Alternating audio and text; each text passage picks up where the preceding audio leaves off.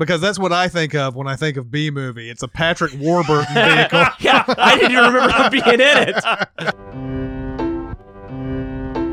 Welcome to Sincast, presented by CinemaSins.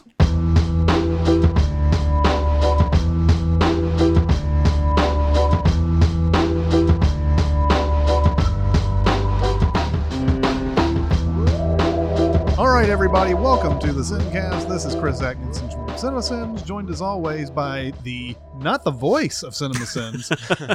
I'm not joined as always by anybody today. No, I'm joined as always by Music Video Sins Barrett Share. Hello. And subbing in for Jeremy today is Jonathan Watkins. Yay. What's up? Who has been here a couple of times before.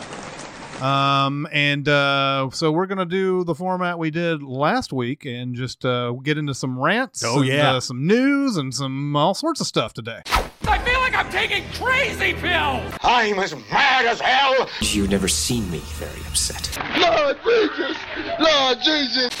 Yeah, baby. So uh, who wants to rant first? How about Jonathan? Why don't you start us off with what you're angry about? Yeah, my I mean my rant and my news are kind of rants, but I guess I'll go with what I was saying. So, have you guys did you guys get a chance to watch either trailer for Death Wish? Yeah, I did actually. Mhm. You saw both of them? Okay, so for people that don't know, there's a remake of Death Wish, the Charles Bronson movie from the late 70s, Mhm. early 70s. That had like seven sequels or something. yeah, like yeah, I think there's like 5 of His them. whole career. Yeah. I, I think I've seen the original. Maybe I don't remember liking it very much, but essentially, this dude his family gets murdered, and I think the wife gets raped. It's horrible, and then Mhm. he basically goes on this revenge spree where he takes out the the people that did that, and then but then he kind of starts helping other people, and he starts basically just becoming a vigilante. He basically becomes the Punisher Mhm. um, or the Punisher is ba- I don't know. But anyways, um, they're remaking it with Bruce Willis, which kind of interested me because I'm like, oh, cool, Bruce Willis in a new big screen movie. I haven't seen that in a while, and it's being directed by Eli Roth, which did not interest me. Um, and so you see, they release a trailer for it a few months ago, and so like maybe towards the end of the year, and um, it starts off like where you see where the the wife and the daughter are like having a happy home moment. Elizabeth Shue, I think, plays the wife. Not sure who's playing the daughter. And then obviously somebody breaks in, something happens, and it's all like, oh god. And then it cuts to like the hospital, and you see like Bruce Willis, he's the dad, and he's the the husband, and he's all sad and stuff. And then all of a sudden it kicks into, I believe it's Back in Black. Mhm. Yeah, and so all of a sudden it's Back in Black, and it's Bruce Willis going around shooting people in the face and um, making a lot of quips. Mhm. And there's even like a scene at the end where like I think is like he's talking to a psychiatrist and she makes a comment like um like uh, so have you been getting any good extracurricular activities? I mean you're looking good and he kind of does his like Bruce Willis smirk Mhm. and he has Yeah. like you could say that or something like that. So it, it it's it was really kind of um unsettling. It was like it was exactly what I thought Eli Roth, somebody like fucking Eli Roth would take the original Death Wish to be, a comedy. Mhm. Um, he must have thought it was nominated for best comedy at the Golden Globes that year. Right. And um, so it wasn't like a huge eruption on the internet, but there were quite a few people that were posting the trailer that were saying this looks fucking weird. Like Mhm. this is a very weird way to handle uh, a rather serious subject matter. And then so this week I noticed there was another trailer for it. And so I watched it just out of morbid curiosity. And all of a sudden, it's like it looks like a completely different fucking film. Yeah. It's uh it's very serious, it's Yeah. very dramatic, it's it's very much about the, you know, losing your family and how much that hurts you and you know, it looks just it looks more like something not lifetime, but it looks a little more along those lines of we're going to treat this subject matter very seriously. So like what the fuck movie is this? And I think this is something that I've been having a problem with trailers and I remember when you guys first started the podcast Batman versus Superman was about to come out and they had released that second trailer where all of a sudden it looked good. Mhm. And I think I even remember Chris saying on the, you know, that's a weird thing. Like, where did all these scenes come from? Why weren't these scenes in the first movie? And I don't know. I've just noticed that a lot with trailers these days. And and I am actually a big fan of trailers. I'm not Aaron Dicer. I don't sit there and say don't watch trailers. I've Mhm. actually always kind of. I'm not knocking Aaron. That's fine. I mean, that's his thing. I'm knocking Aaron. yeah. Mhm. But I've always felt, as a kid who grew up going to the theater, I've always felt the trailers were kind of part of the lexicon. Like I've always thought trailers were part of going to the theater. That was that was a big that was a big deal to me. Mhm. But nowadays, I'm kind of almost with everyone else, and especially all this bullshit where we have a trailer for a trailer. I was trying to, uh, I saw the Ocean's 8 trailer was coming out. And I'm like, oh, cool, I'm going to watch that Ocean's 8 trailer. And it was the fucking trailer for the trailer, which was coming out the next Oh yeah, day. yeah. And so I never watched the trailer because I was too pissed off. I, the next day I didn't even give a fuck when That's that came so- up in my when that came up in my feed. I'm like, no, fuck you. That is the dumbest thing ever. like I, I almost I, I can maybe I can.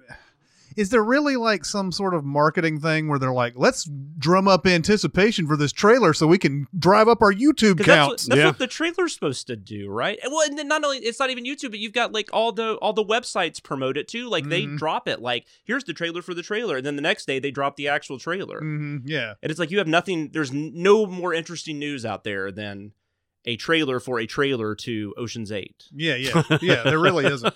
Absolutely. And right. maybe I'm gonna, my, but my initial thing was just this Death Wish thing. I'm just, it's like it's really weird. Like you have this one preview where it, like it looks like it's, it's, I guess maybe a dark comedy, which, which for this kind of subject matter and especially in today's climate seems really wrong. yeah, Or it's gonna be like this really serious, dramatic, um, dark, deep, dark thriller. Which I just don't believe for the life of me that Eli Roth can pull off. Maybe I'm wrong. Hope Mm. I'm wrong. I, I have a feeling it's going to be more like the former, but um, like the Suicide Squad of Death Wish movies. Oh, you think? I don't know. I, I think it's easier to mine a comedic trailer out of a serious movie than it is to mine a serious movie out of a comedic movie. Serious, whatever I just said. I know what you're going for. Yeah, it's yeah, probably yeah. not even going to be that big of a movie anyway, so this probably doesn't even matter. But I just found it very weird. No, when we uh Chris and I saw that trailer, we were walking in. It was one of the Thor Ragnarok or something like that that we saw, and just caught the like midway through it, and I was like, "Boy, that looks like a discount Death Wish." And it, like Death yeah, Wish that was the up. funniest thing ever. Because you're like, yeah, this is like some discount Death Wish, and then fucking Death Wish shows up on the screen. Like, I, we didn't know they were making another Yeah, Death I Wish. mean, they've done they've done the Brave one, Jodie Foster, and then uh, Kevin Bacon had one of them too. So it's not Mhm. like Death Sentence, which actually the Kevin Bacon one is because Death Wish is based on a novel, and I can't remember the author, but I believe Death Sentence is based on a book by the same author. ah. Um, and I don't know if they're connected in any way, but I know there's something there. that was that year that James Wan did Dead Silence and Death Sentence in Yeah. the same year. Yeah. It was, everything was death. Everything he saw was death. He did Death at a Funeral. Yeah, yeah, oh yeah, And I think Death Sentence wasn't that bad either. No, Death Sentence was pretty good. And I remember it opened up against Halloween. I re- opened up Yeah. against Zombie's Halloween and just got crushed. Right. Like Zombie's Halloween just did so well, but that's sad. No, Because I Death Sentence when- was way better than Zombie's Halloween. Yeah, I really, I really enjoyed that one. Um, But I don't know. I don't know how much of a rant that is, but I don't know. Something about I don't know. Trailers just aren't doing it for me, days, and that's just one recently that. Well, I you mean, know. if if you really, I mean, for me, what this reminds me of is that Greatest Showman stuff that was going on. Yeah. Because there were, I, I say there's five. It was probably only like two or three or whatever. But Uh, It it, seemed seemed like like, there was a- every time there was a different one. yeah, every time you went to the theater, it seemed like this was a different take on it and everything. This is one we want to show you the musical part of it. Here's one where we want to show, I don't know, more Hugh Jackman. I don't know Yeah. what it was, but it's it, every single one of those trailers did nothing for me. Every single one. Yeah. And in fact, when my family, like my my brother and everybody came in to town and they's like, okay, well, we've decided we're gonna probably watch something like Greatest Showman or Pitch Perfect Three. you I chose Pitch Perfect. I chose Pitch Perfect three. Um, so I mean, know, that's a Sophie's choice. yes. Although, I like, I mean, Pitch Perfect three, I mean, that's just innocuous enough that I can sit through that and Yeah. be like, yeah, okay, there's some funny stuff in here and everything. Fat Amy's going to do Fat Amy stuff, Yeah. and uh, and that's pretty much what the whole show is nowadays. Is that. But um, okay, so so last last week, Jeremy talked about the draconian liquor laws of Nashville. yes. Uh, and uh, of course, we are a movie. I'm, we talk about movies here, but it's funny. We got a lot of comments about that liquor law stuff. Yeah. You know? And so I don't know how many people enjoy like off topic type stuff or whatever, but I'm going to go off topic. Do it, baby. I mean, they were there was before you start on that. Like, people have it worse than us. Mm-hmm. There were people in like villages in England that they were like, "Oh, we have to get our wine from the mail." Oh, my- like you know, on Tuesdays or something like That's that. That's the I was like, dumbest shit ever. What? The, where do you live? I, uh, well, we ha- and we have dry counties here too. I don't even know. Yeah. Did you got you got. And I listened to you guys didn't really get into that. That's the weirdest thing where you can go you can go visit the Jack Daniel's distillery, but it's in a dry county. Yeah. mhm. You can't you can't actually buy Jack Daniels where they No. make it. Although the Jack Daniels distillery, you can actually get stuff there because the way they got around it was they have a bottle store. The bottle just happens to be full I, of stuff. I say Oh, if, okay. I say if there are ways to get around these stupid laws, then the stupid laws shouldn't exist. well, that, Exactly. that's the thing. If you go to the Jack Daniels distillery on Sunday, you could totally buy Jack Daniels, right, right. but you couldn't. There's no liquor store open. But anyways, I'm sorry. Do your thing. So I'm going to talk so, a little bit of sports here. Cool. because of out of all the things Sports. like uh, in the past week that just that just set me off is how teams who are behind in football games and we're talking American football here. I know Oh, we yeah. have international audience here that football means soccer to them. Or it doesn't mean soccer. Football is football, and there's nothing else. God damn it! and um, but uh, American football, like when teams are behind, they always do the stupid crap. And we watched uh, we watched some college uh, college playoff this this week. hmm Clemson and Alabama. So Clemson gets behind. They're, they're behind twenty four to six, and they've got like seven minutes left, and they proceed to drive down the field, throwing these little three yard passes, and like take off five minutes of the clock. Yeah. And like to me, if you are behind in a game like this, you need to start taking a lot of chances. hmm You can't just okay, well that's the only thing of un, uh, only thing available. I'm not going to throw it 20 yards down the field because it might get intercepted. No, you have to make that you have to make that Yeah. choice because otherwise you're just going to run out of clock. Now maybe they gave up. There's a possibility they just gave up and they said there's maybe. no way. But early on, I saw Clemson throwing balls and they- they had some pretty tall receivers who were catching the Yeah. ball and everything. And it's like, I, I and I see this in the NFL a lot too. In the NFL, when teams are behind, they always do that whole thing. Well, we're just going to go with what they give us and blah, blah, blah. It's like, no, you have a minute and 20 seconds left. you have no timeouts. You, you're not going to get the sidelines. So Mhm. you need to start throwing the ball down the field and like hope somebody catches it because otherwise, and start doing some trick plays or Yeah. something. You know, you got to do something like that. You can't just keep doing this. I'm going to throw it three yards because that's what they gave us and then hope you win. It's infuriating to watch too, because Yeah. even if you're not a fan of the the teams, like I, we could give a shit about Clemson or Alabama, right. but like just No do something to for people my. from Clemson or Alabama. Oh, yes. uh, oh, Big- big offense to people from Clemson and Alabama. Offense. Total but man, I mean, it's just like do do something for my entertainment. Yeah, Like, exactly. try and that was following that fucking amazing Oh, Rose yeah. Bowl where like every play was um, uh, unbelievable, and it's like Well, you and, know, what, and, and 58 to Georgia, whatever. Georgia had to come back, and they Mhm. did it correctly. Yeah, Like, yeah. I mean, granted, Now, they, there probably were- got a little lucky, was but different circumstances in that game for them to come back because they had more time. That's that's the whole thing for me though. Is if if you really do truly believe that you can possibly come back in this game, you're down twenty four to six. You need to start throwing forty yard bombs down Mhm. the field well, and and, just it- hope well, it. and in college, especially because the way college is, college kills me because the rules, you know, they pause the clock after a first down until the chains move, right? Mhm. So you don't even get that in the NFL. So at the very least, throw it ten yards. Yeah, exactly. So at least you're stopping now the it clock. does. Now it does come back on like almost once they move the immediately. chains, yeah. yeah. But if you can throw it ten yards run or fifteen or whatever and just get up there, I mean, at least you're losing less time. I mean, you don't even get that luxury in the NFL. I think the NFL partly though. I mean, it is a it, the NFL. People are getting paid. It's structured. It's more of a business. I mean, I think some of that teams that aren't in it anymore just aren't going to play the same just because Mhm. they're trying to you know whatever Yeah. get their contract, not get hurt. But- College though, I don't know. I mean, they're trying to get to the NFL. You can you can see So- you can see this at any time of the season though, Yeah. where these teams are behind and they just do these three yard passes. I don't even like like I feel like uh, you know if you're a coach, you should probably God this this is such sports radio.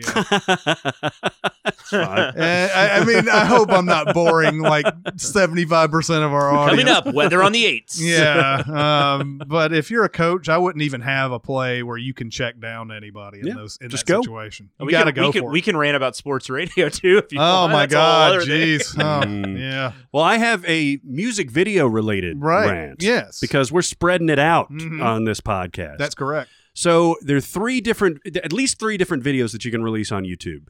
It's the official audio, it's the lyric video, and it's the official music video. Yeah. And it fucking annoys the crap out of me Mhm. because I don't know if they're doing it to generate views. You don't think that this is a source of a big source of revenue for these these pop ads. It's a trailer for a trailer. It's a trailer for a trailer, basically. But the fucking official audio comes out. It happened with all the Ed Sheeran stuff that came out this year.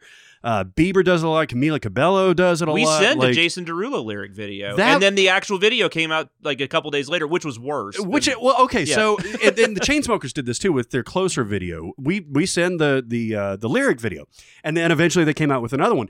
But like the Jason Derulo thing was really egregious because he was in the fucking lyric yeah, video. yeah, yeah, yeah. It was a video, And it like felt- he was on, it- a boat, And with- it felt like a Jason Derulo video. yeah, man, he's out there with like his his fly honeys and like no clothes and everything, and mm-hmm. okay, just call it a fucking video. Yeah. But he has to release another official video, so uh, like, just decide what you're gonna do.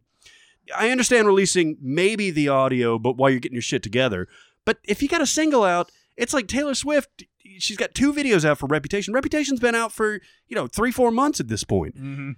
Release like an actual music video. I mean, Mhm. it, she didn't do very well in the first couple, so Maybe that's just their way of getting the video on YouTube first before they shoot the other one because you know like these like the Taylor Swift stuff she had that that one look what you made me do thing Mhm. that came out that on was it the MTV uh what was what was I think it was the VMAs. oh the VMAs there, yeah, the VMAs where she premiered that Yeah, because Katy Perry was the host, right? yeah, yeah. and and then and then you know the um God, why can't I not think of this Are you ready for it? Are Or you ready re- for it? is- ready for yeah. it yeah that came Dot out dot dot. Ready for it. that came out like very like on the heels of that. Yep. So I don't think I don't think she's got like time to sit there and do all that. But I don't know what the you know if their strategy was to come out with three songs like bap bap bap like that. Yeah. they probably haven't shot that video yet. I guess and, not.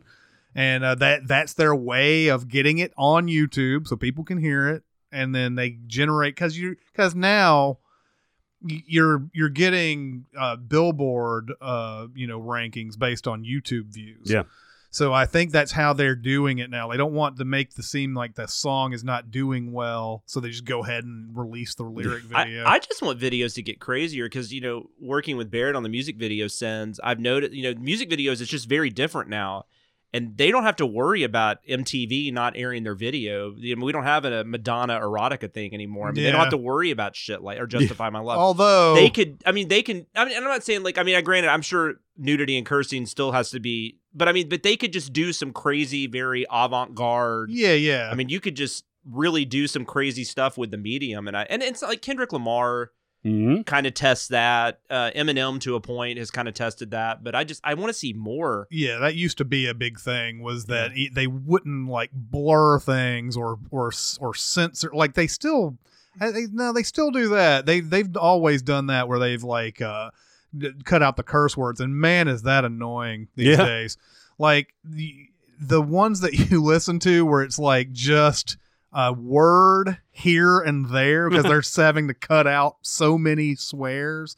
That is so annoying, and it was lampooned in that Austin Powers, uh, you know, where he's like blah blah. It's like it's like nothing but silence, and then he's like splooge, and then blah blah. that was uh, at the the end of the time that I was watching MTV early morning in MTV where they actually had videos on there. It was Lil Wayne was was really prominent, and he was the most egregious one, man, because they would cut out. He'd be I am a human being. Oh yeah, I mean rap rap videos it's like fuck, dude. I am not a human being. the- because sometimes they would do like clean versions of the songs, but that was pretty rare, and especially once you got to that point, they weren't. Because I know like NWA did a clean version of "Express Yourself" Mhm. and stuff like that, you know, and but maybe because they had to. Uh, or they weren't going to get aired at all, which I guess, but yeah, but it, that got ridiculous to where you couldn't even like half the video, you don't even know what they're saying. Mhm. There's uh there's one where uh, it's Migos has the one where for motorsport where Yeah. where like like first off they censor Cardi B's like outfit like I guess it's because it's like Oh, really? because they, they make it seem like she's like her boobs are popping out and almost are Yeah, yeah. but like if you watch the uncensored version of this there's nothing No, You don't I haven't even see seen the censored version. and uh and uh you don't you don't see anything but i guess there's something it's something in the mtv brass is well I mean, there might there might be some people out there like putting their stuff in editing software and zooming in and like figuring out there's a nipple there. And Isn't that Jimmy Kimmel that used? I don't know if he still does because I don't. I don't watch a lot of late night talk shows anymore. But I know Jimmy Kimmel used to do that thing where he kind of he would he would put in bleeps, This week in unnecessary censorship. Oh, Yeah, yeah, yeah. yeah, yeah. which showed, and I thought it was brilliant Yeah, because it just showed funny. how ridiculous it can. Because it because it looks like something that was completely innocent. He, you know, by putting a blur in there or something makes it look so much worse. yeah, you know? Yeah. so so we had a movie rant, a sports rant, and a music video rant. It's covering our bases, That's baby. right. You know, You want to move on to the news? let's do it. News on the mark. Instead of one big shot controlling all the media, now there's a thousand freaks xeroxing their worthless opinions. Uh, I like Jonathan's uh, topic. I haven't seen yours yet, but do you want to start? Yeah, so Barbara Broccoli, who uh, of the of the Broccoli's, who uh, you know they they Yes. do the the James Bond movies and whatnot. Um, I guess that's all they do, isn't it? I mean, I don't know. Pretty they're much really- all I yeah, know 'em They don't probably don't need to do anything else. So she was probably sitting up in her mansion and being interviewed by this person, and the question was asked, um, could there be a female James Bond? Mm-hmm. and this got picked up by just a ton a ton of websites and stuff and it was like these you just see the headline where it's like you know you know broccoli comes out about whether or not there could be a female james bond. And on some of these you would even see a picture of an actress. Like you would see a picture of like i can't even like emily blunt or, Mm. or whatever. So you're like oh my god are they like you know getting into this? So here's what she fucking said. She said, These films tend to reflect the time, so we always try to push the envelope a little bit. Anything is possible. Right now it's Daniel Craig, and I'm very happy with Daniel Craig. But who knows what the future will bring. Oh yeah. so you're so yeah, you're talking about clickbait type shit. Oh, there. Oh yeah, yeah, yeah. And I mean, yeah, I mean, we could get on. I mean, that's what I'm saying. That could have easily been a rant because I mean, Mhm. clickbait is the most annoying. I mean, I this is why I don't read the news anymore Mhm. because I don't even know if anything's legit. And it's not just movies. I mean, it's sports for sure. I mean, Yeah. but uh, yeah. So she didn't say anything. I mean, she just said what she should say. She said, "Yeah, you never know." You know, considering though, uh, sort of tangent off of that though, uh, considering that they just uh, got a woman to play Doctor Who, Mm-hmm. that might open the door for stuff like Oh, Bond no, no, and no. everything like that. Yeah, and I mean, if I would, I would, I think that's a great idea. I'm Mhm. down for it. Could you it. imagine a, a female Bond just seducing the fuck out of Hell guys? yeah, I can. Just being like, you know what? This is gonna. Mhm. This is gonna happen. at Well, I mean, she's I at think- the casino table and she's like, "All right, I'd like to see, I'd like to see how some of those scenes in the old Connery Bonds Yeah. would have played, like if it was a woman instead and a guy that was getting seduced. Well, we kind of saw that in Atomic Blonde. I don't know if you guys seen I Atomic seen. Blonde. Mm. You you kind of get that in Atomic Blonde because Charlize Theron is is very she's a Bond type person, hmm and um, there's there are some seduction scenes to say the least. Well, the problem with Um, Bond is that it's done in something like Atomic Blonde or Bourne or you know all these things now where it's like Kingsman. Kingsman, where it's like Bond is inessential as Bond, I Right, think. right. Like, okay, the it's an interesting conceit and everything, and the whole MI6 thing, but it's just like, you know, and and it's not it's not needed anymore. If you're gonna make a female Bond, just do a different fucking thing, you know. yeah, for sure. The stories are played out. They had the three woman, you know, code of like the bimbo, the secret agent, and blah blah blah. And uh, I think I, I I agree with you. I think the I think though that there you know it's I guess it's more important that something that has always been seen as a male role gets changed into something else. Like yeah, okay, sure, we can call it something else, but it doesn't have nearly the impact either. Hmm. Yeah. Um, because we're not going to sit there and think that you know Charlize Theron is playing Bond in Yeah. Atomic Blonde. Atomic Bond. Ah, nice. But uh, but yeah, that I, I I would like to see Idris Elba play Bond. Oh yeah, well, Mhm. see that Uh, that's what that was like. What last year maybe they people were petitioning for them to to get Idris Elba to Mhm. play. Um, I think that'd be outstanding. Well, outstanding. as as I've said before, I believe on this podcast, like you have you have these people who are like, oh, James Bond looks like this. He does not look like that, Mm. and all that. And they said that about Daniel Craig, like blonde Bond, blah blah blah blah blah. And then then the movie comes out, and they're like, well, okay, I'll go watch it. Oh, that was actually really good. Except for the poker. Yeah, yeah, except for the poker. and I, yeah, and I and I, I'm, I'm by no means saying I'm not for a female Bond. I am all. I, I just want a, a good movie. Yeah, I don't yeah. care how they make that damn good movie. I just thought the article itself was insane. And there's Barbara Broccoli did nothing wrong. I mean, she answered it as politically correct as she possibly could. And I Well, and she's right too. She Everything is, yeah. reflected. That whole series they don't have any has plans reflected right now. The uh, the the era that they're in. I Mhm. mean, the '70s Bonds were insane. The '80s Bonds were, you know, more glamorous, I guess, in Mhm. its in its time. hmm Um, more campy. 80s, Dalton's kind of got a little darker. Yeah, going with all that what was going on and then you had like the i remember the one thing in goldeneye was that um you know you had that whole bit at the beginning where you know your bad guy is an mi guy that's getting out of or is a, is a double o whatever Mhm. he's, he's double, 006. double o Yeah.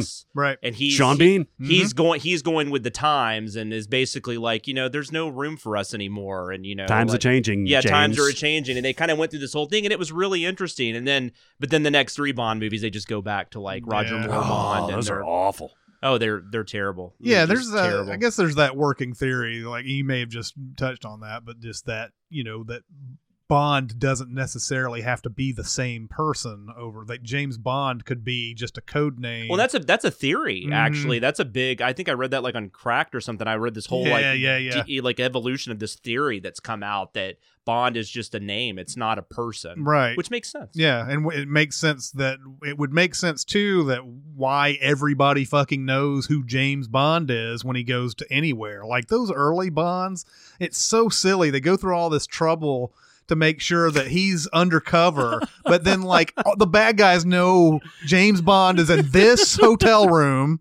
and Yeah. that they're waiting for him and everything. And Every kinda like- movie. it's kind of like North by Northwest. Uh, spoiler alert for a seventy-year-old movie. That's But, right. um, it's kind of like North by Northwest, where the character they think, the person they think uh, Cary Grant is, not even a person. yeah, It's yeah. just they just they move like suits around the different hotels and make it look like this person's getting their clothes, you know, washed and Mhm. stuff. Yeah. And so, I mean, you could definitely have that same type of thing. It's more of a, it's more of a, a spook story. It's more of a boogeyman that they're creating. Like if you do something, you know, Bond will get you. Right, right, right. And I always thought it was weird when when James Bond would use his, his actual name.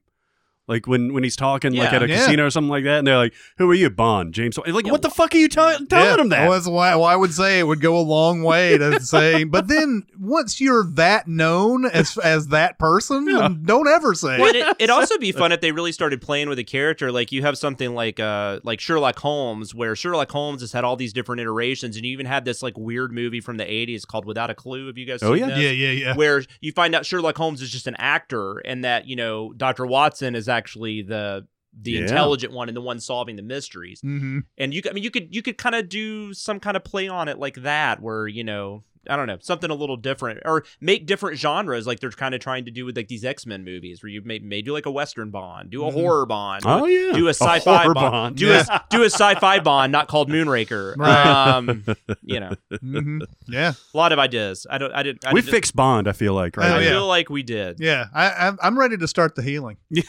Definitely. Um, there was a news story today that uh, that uh, Warner Brothers has finally hired somebody to oversee their DC movies. Now, apparently, I didn't know this. There were people overseeing the DC movies. Was there one person that was? No, it was two people that it says here that uh, it, it said. Okay, so first off, they've hired Walter Hamada is his name.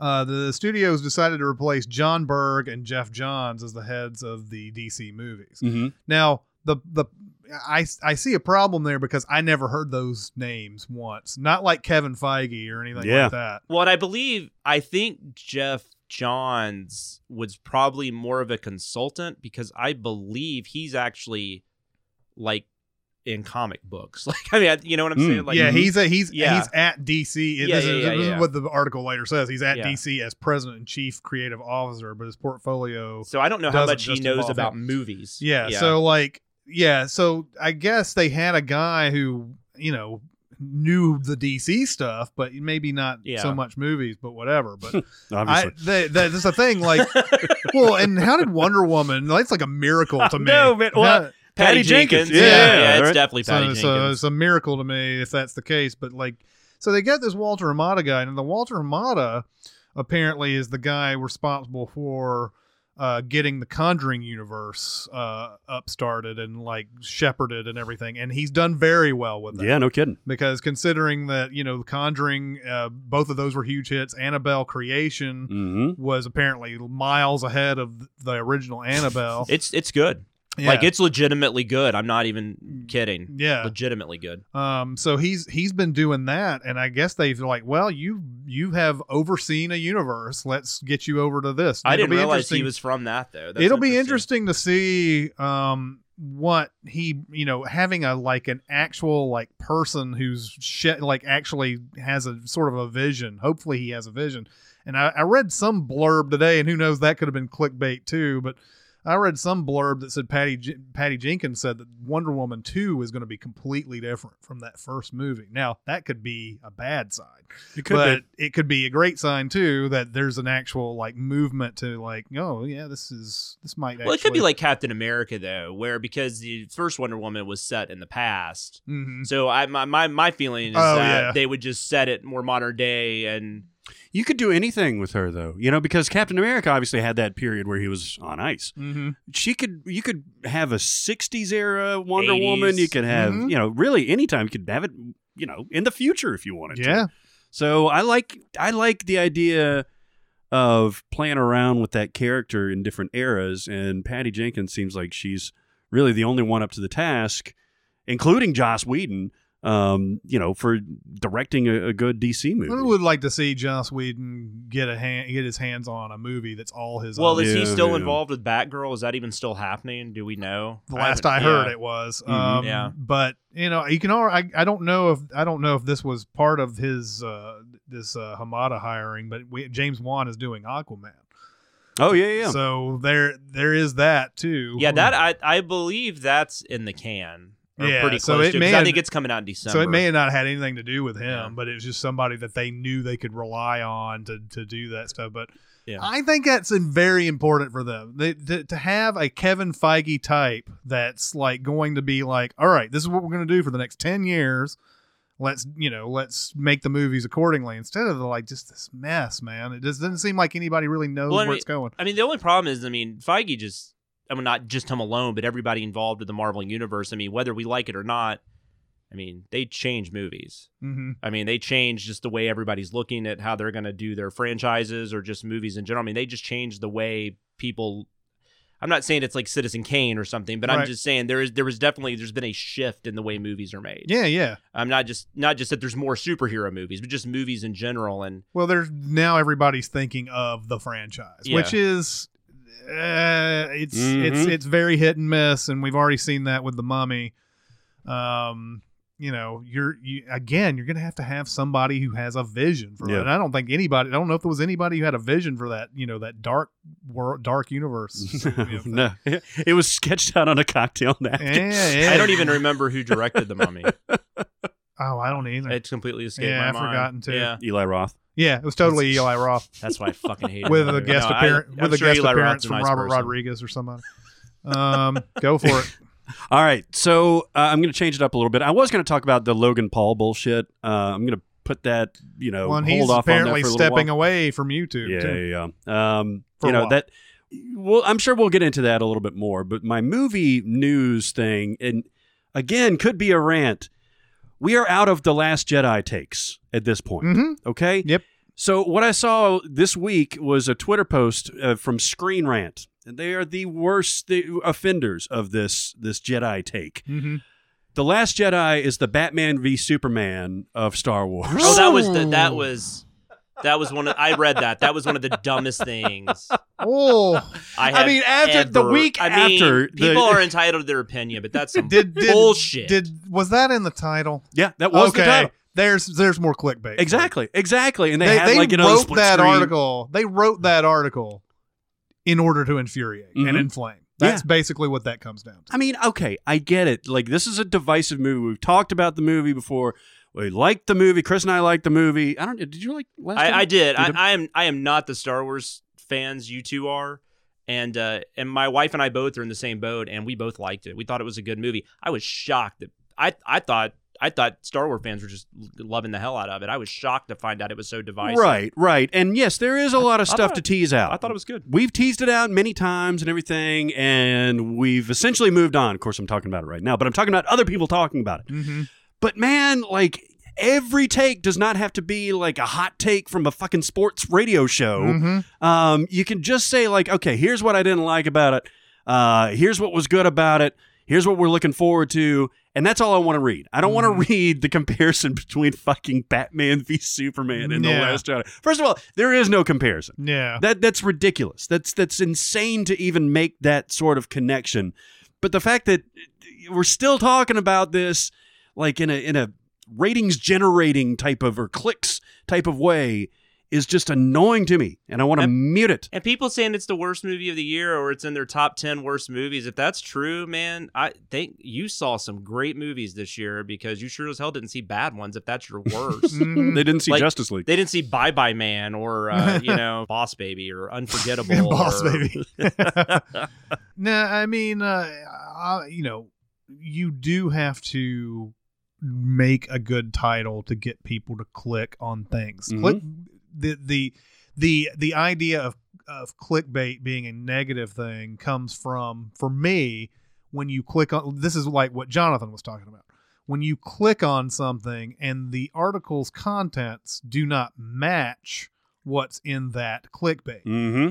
Now, if you write something that's now that article you're talking about probably actually had the contents of what that clickbait was. Yeah, yeah, yeah. But that was to me that's just asinine. That's like one of those asinine things. That's a, that another kind of level. midnight when you're drunk, like, oh man, this totally I mean, weird yeah, it works. Cinema Sins is constantly, uh, you know, accused of doing the clickbait because we say everything wrong with in in our. We do it on every video. Yeah, I mean- It's it's literally literally the title of the program that we do. yes. Um and uh and so yes, when you're on YouTube and all these things, you have to have something that connects to people. You Mhm. can't say here are things wrong with this movie or some comments about Batman v Superman. You know, you have to say something that's a little inciting. Yeah. You know, everything wrong with, and then people go, okay, yeah, all right. you, know, you people judge books by covers, man. It's Yeah, yeah. they they do that, Yeah. so that's why you dad to do that. But like in yeah, in your example, I think that's just asinine for the sake of getting people inside. Yeah, that was the that was where I hit peak. Like, are you fucking kidding me right Yeah. now? And I feel like the weirdest thing about the what I've read and what little I've read of the Last Jedi uh, uh, hate, I guess, is what you'd call it, or disagreement, is that it seems like a lot of fans, when it came out of Force Awakens, had ideas of of where it was going to go and th- where it was going to go. This um this Rey's parents thing has become a big deal, Mhm. Mhm. and um they had ideas of where it was going to go. It did not go where they thought it would go, and they're mad Mhm. because a director and another writer that were making their movie didn't do what they wanted them to do, Mhm. and so they picked up their toys and went home. and uh, you know and forgetting also that all those things that we learned in this this chapter can easily be written out in the next Absolutely, one absolutely. and it i i have a feeling that many of them might be well, and Mhm. I I'm really and that's the thing I worry about. I want I want Disney I want Abrams and everybody involved with this. I want them to do whatever it is they want to do because if you start trying to to please everybody, you get Suicide Squad. yeah for sure that's Or, the that's I the thing that people i don't think understand Or about- Fantastic Four. about anything that you do creatively is that is that yes you can't please everybody we had a we had a you know a, a sort of decision to make with cinema sins early on like do we keep on doing everything wrong with or do we start doing everything right with? Of course somebody already made that fucking Yeah, yeah. decision. Um but we just we were trying to figure out do we do that or not? Okay we're going to stay on the negative tip. And then like uh then there was a decision do we keep making videos that are longer or shorter? You know the Yep. And and every choice you make alienates some segment of your I used to uh, love Cinema Sins when they were five minutes oh or less. Oh my god and and you know those are those people are probably a a significant chunk but not the majority Yep. but they come out and they say stuff. And this is the same thing with Star Wars. I feel like the majority of people probably like it, but Oh, the yeah. people like th- nothing more stark. We've talked about this. The showing that Barrett and I went to almost nothing. Crickets during that during that show. That meant all the star wars fans because they came and see it on thursday. Mhm. came and saw it. They didn't like what they saw. That friday night show that i watched where it was probably a mixture of star wars fans and then people who were just kind of you Yeah, know they're i like to see a star wars. Yeah, yeah, yeah.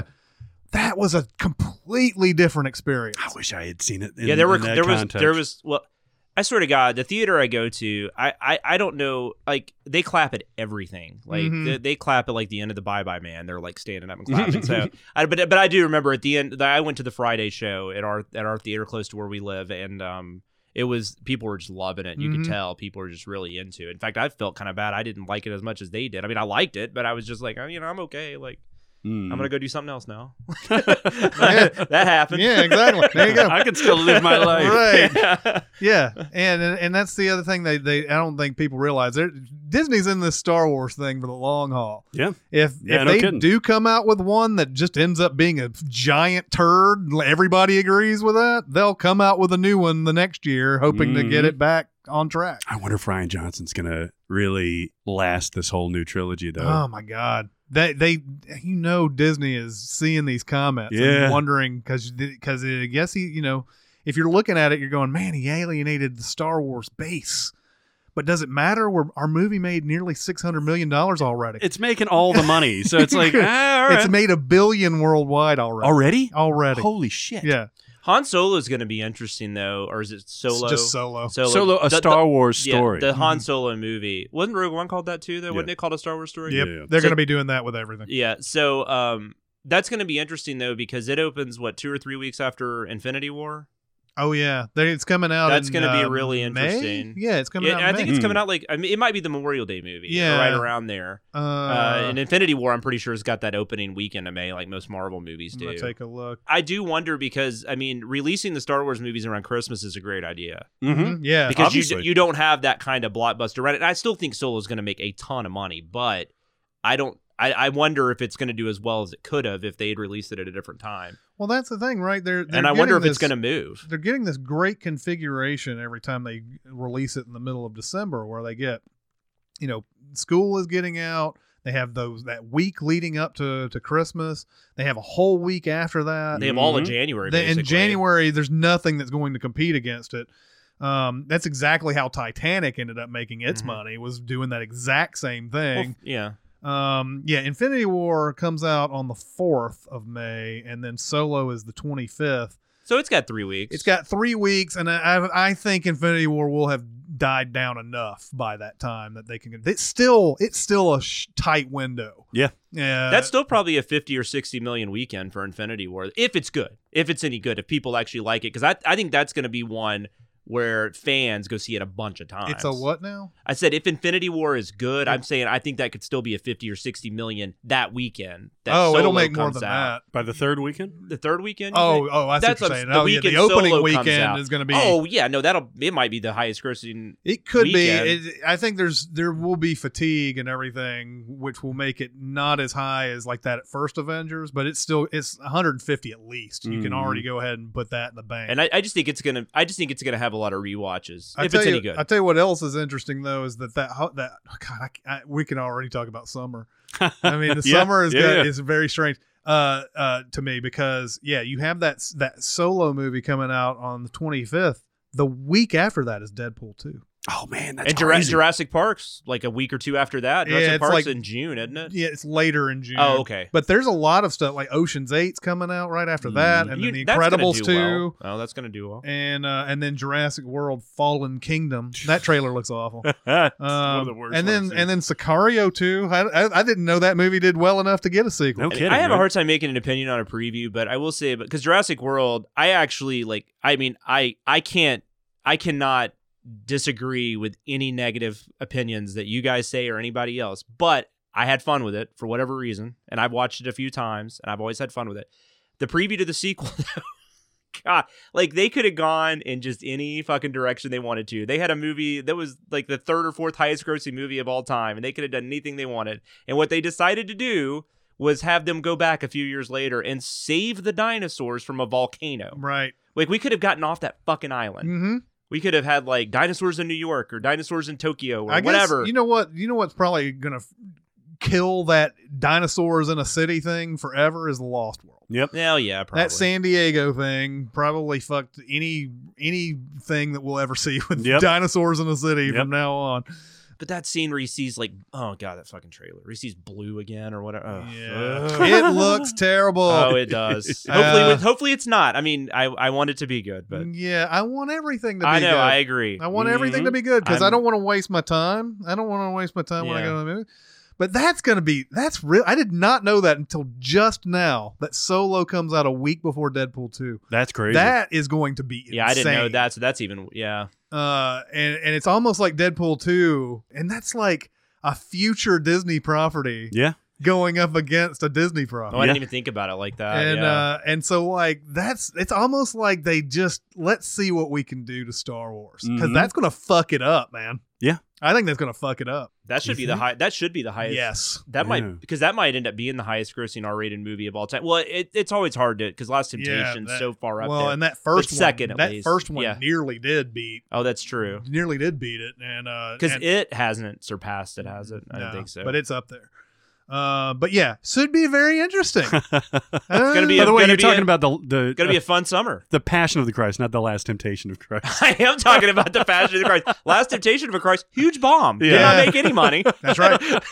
yep, if only they had Mel Gibson. that's I, right. I have more money in my wallet right now, I think, than Last Temptation of Christ made. That's and, right. and I don't have much in my wallet. So uh, we all know what happened to Last Temptation of Christ. It was considered blasphemous before it even came. Great- wasn't it, wasn't it great rated movie, X though. at one point, or they were considering rating Ooh, it I don't X? even know about that. I don't remember Something that, that. or they were going to release it. Not yeah, there was something going on, but uh, I actually saw it for the first time a couple years ago. Great movie. I actually like it. I Yeah, like it's it a very, lot. very I good like it a lot. How about some recommendations from this Yeah. week? Totes amaze balls. They're great. It won the Academy Award Oh, for what? for best movie ever made.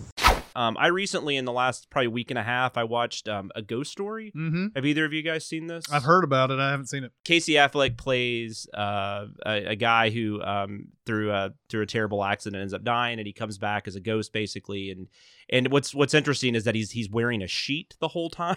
Oh yeah, so he's like he's like literally like like the classic uh the classic ghost. And um Rooney Mara plays his girlfriend. And so the first part of the movie kind of takes place like the first few minutes of the movie and stuff you get to know them together and stuff. And and then and then the accident happens. And then um it's her by herself for a while. And he's there. She obviously doesn't know he's there. So it's very ghost in that way but it's very very different from ghost. This is a movie though that is going to be very divisive, and it's actually a movie that I didn't know how much I liked it when I watched it a couple weeks ago, but I haven't been able to stop fucking thinking about it since, and it's Mhm. it's and I really want to watch it again, um, to to see what I think this time because there is something there is a centerpiece to this movie that is very jarring, and up until that centerpiece. Not a lot. Of, I, I can completely understand. A lot of people are going to say nothing happens, and you are more than entitled to your opinion but it's a very good um it's just a really cool mood piece. Like it's just very interesting to watch all this stuff unfold and you never know exactly what's going to happen next and it's just very cool. I don't want to get into like i don't know if there's really i don't know if that'd be a spoiler but other people come into this house because basically you find out like he's kind of stuck in this house. Like if you choose to not go to the other world you're stuck wherever you were.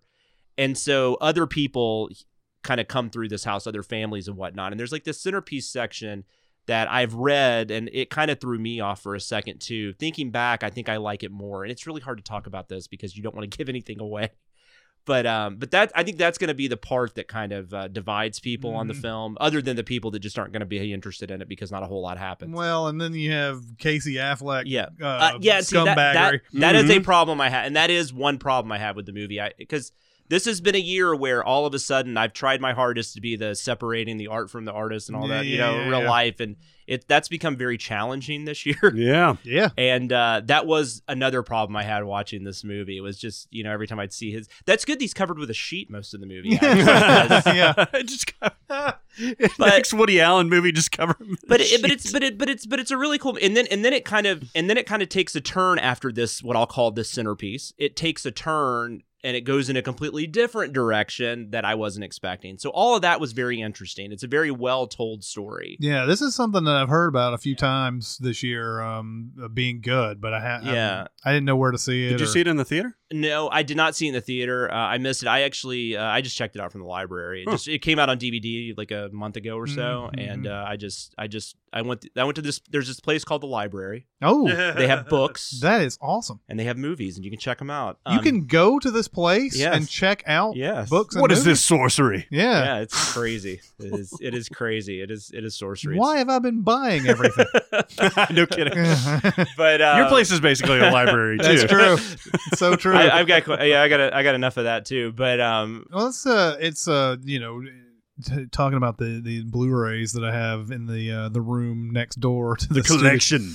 The uh, the I was I was uh, was talking to some people, and I I know a few people who like to pirate movies, and they do all that type of stuff, and and uh, there's some people who are talking about Movie Pass, which you know you can Mhm. see you know anything you want for what I, nine yeah, nine I, I'm doing, now. I'm doing Movie Pass. I like it a lot. Well, somebody asked me if I had Movie Pass, and I said no. Now it would to- make total sense for me to get Movie Pass, hmm but in the job that we do as you know, uh, Cinema Sins writers and everything, I kind of feel like obligated to buy everything at full price hmm and everything, sort of giving back to an industry that sort of gives us a lot Yeah.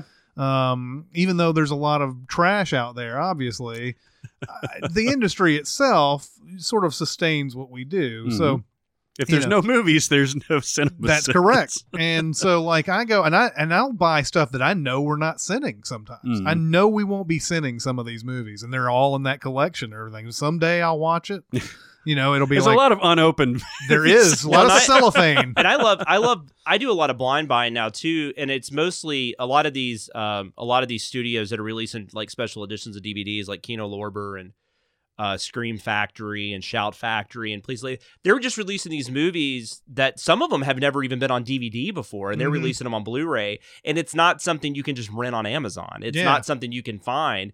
And so they've got it for 15 bucks. It's like some random 70s Elliott Gould movie I've never heard of. It's like I like I like Elliott Gould. Yeah, And though he there's crime or you know right. I, I I watched this That's like what it's titled. I got this movie called Who. Gould. It's just called Who. I never heard. I mean, I've heard of everything. I never heard of this movie. It's from the '70s, and it's just Elliott Gould and this robot. It's like this. it's like this weird sci-fi movie that Kino Lorber released, and it's Happy it- birthday, Polly. Yeah, and it's just it's awesome. Mm, But uh, Rocky But yeah, Four but- reference. Nice. but I but if I don't know if I made any of a ghost story sound interesting. It's really hard to get no, into. it No, it sounds interesting because you can't explain a lot of the things Yeah. are. in it. And I know, I know some people are just going to be like, "Fuck you for making me watch that movie," but Yeah, I didn't yeah. make you. You know. No, I Um, mean it sounds like sort of the, the type of conundrum you'd have, sort of um, recommending Mother.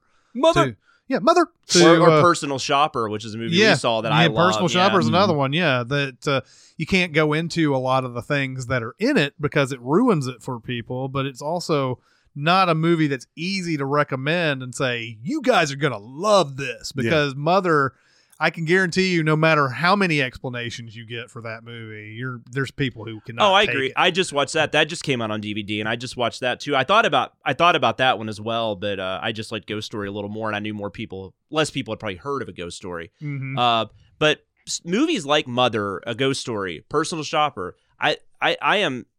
I- just wish people would just watch them because even if I mean because you, you you know there's probably a ninety percent there's probably ninety percent people out there aren't gonna like them Mhm. but if you keep giving movies like that a chance they'll keep getting made and they don't all work but Yeah. but I'm still all for stuff like I still don't even know what I think of Mother Well, and but I'm glad it was made luckily for us, some of these movies are not budgeted out the ass, so that Yeah. like just the smallest amount of money can get at least break even sometimes. So you hope that I don't know. I don't think Mother did, but No, but it, one, it, but it, and it had a studio behind it. Yeah. I, I'm, I'm shocked that movie got made because it's not like Arnov, Arn, Aronofsky. I always say Yeah. his name wrong. Mm. It's not like he's made like these blockbusters. In fact. Noah, I'm pretty sure was a pretty big, might have been his biggest movie was Noah. and I, it didn't do very well at don't all. I think don't it think did. it did.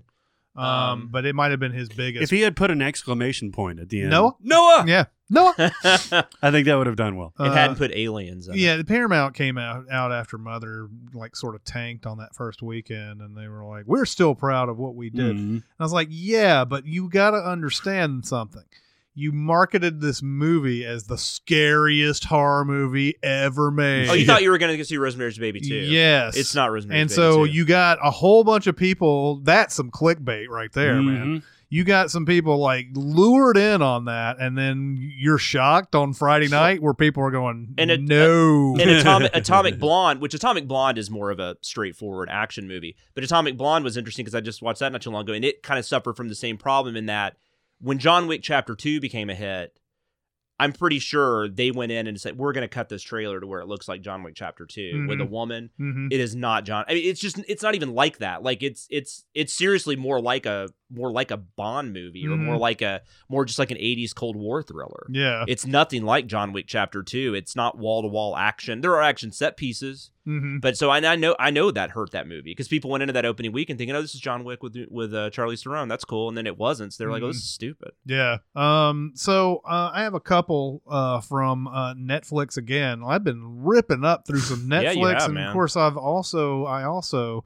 uh, uh, went to Hulu this past week too. Um. Ooh, look at you! Yeah, man, breaking out the Hulu. It's about time. I'm glad I'm not the only one with a cable package that actually has Hulu. Yeah, yeah, yeah, exactly. I, I, I, I sometimes I'm like, yeah, why? Okay, well, there's, there's, there's, they are coming out with original programming, are. and and the Hand Handmaid's Tale has gotten a whole bunch of like critical awards and everything like that, including nominations, go Golden Globe nominations and Mhm. stuff like that. Um, so I was I didn't want to watch this for the longest time because I just assumed it was some period piece bullshit Mhm. and I can't get into that. Like you have, to, I have to be romanced to get into. To You're get- talking about Handmaid's Tale? yeah, Handmaid's Oh, yeah. Tale. Have you read the book? No, Okay. and uh, had no idea what it was about or anything. I just saw the the bonnets and shit, and I was like, nah, fuck that. And, uh, romance me. yeah, exactly. And so, like, I, I when I found out that it was set in the future and everything, I was like, oh, I might be interested in this. So I ripped through Handmaid's Tale in like three days. Jeez. That's that's interesting because I've I've heard that's I've heard that's a really hard one to binge. Like, heard, Oh, really? Like a lot of people have said that's when you kind of got to sit back Oh. and like let it sink in. I don't and- know. I banged that thing out. Good to know. Good to know. I, I read the book. The book is no pun intended, by the way. the book is great. Um, it's also d- pretty disturbing. yeah, and I, I, mean, that's this what whole I've heard. They don't hold back. yeah, this whole thing is pretty disturbing. But uh, uh, I, I really like Elisabeth Moss. I thought she was I thought she was great in Mad Men, and especially the way her character sort of changes over Yeah. the years and everything.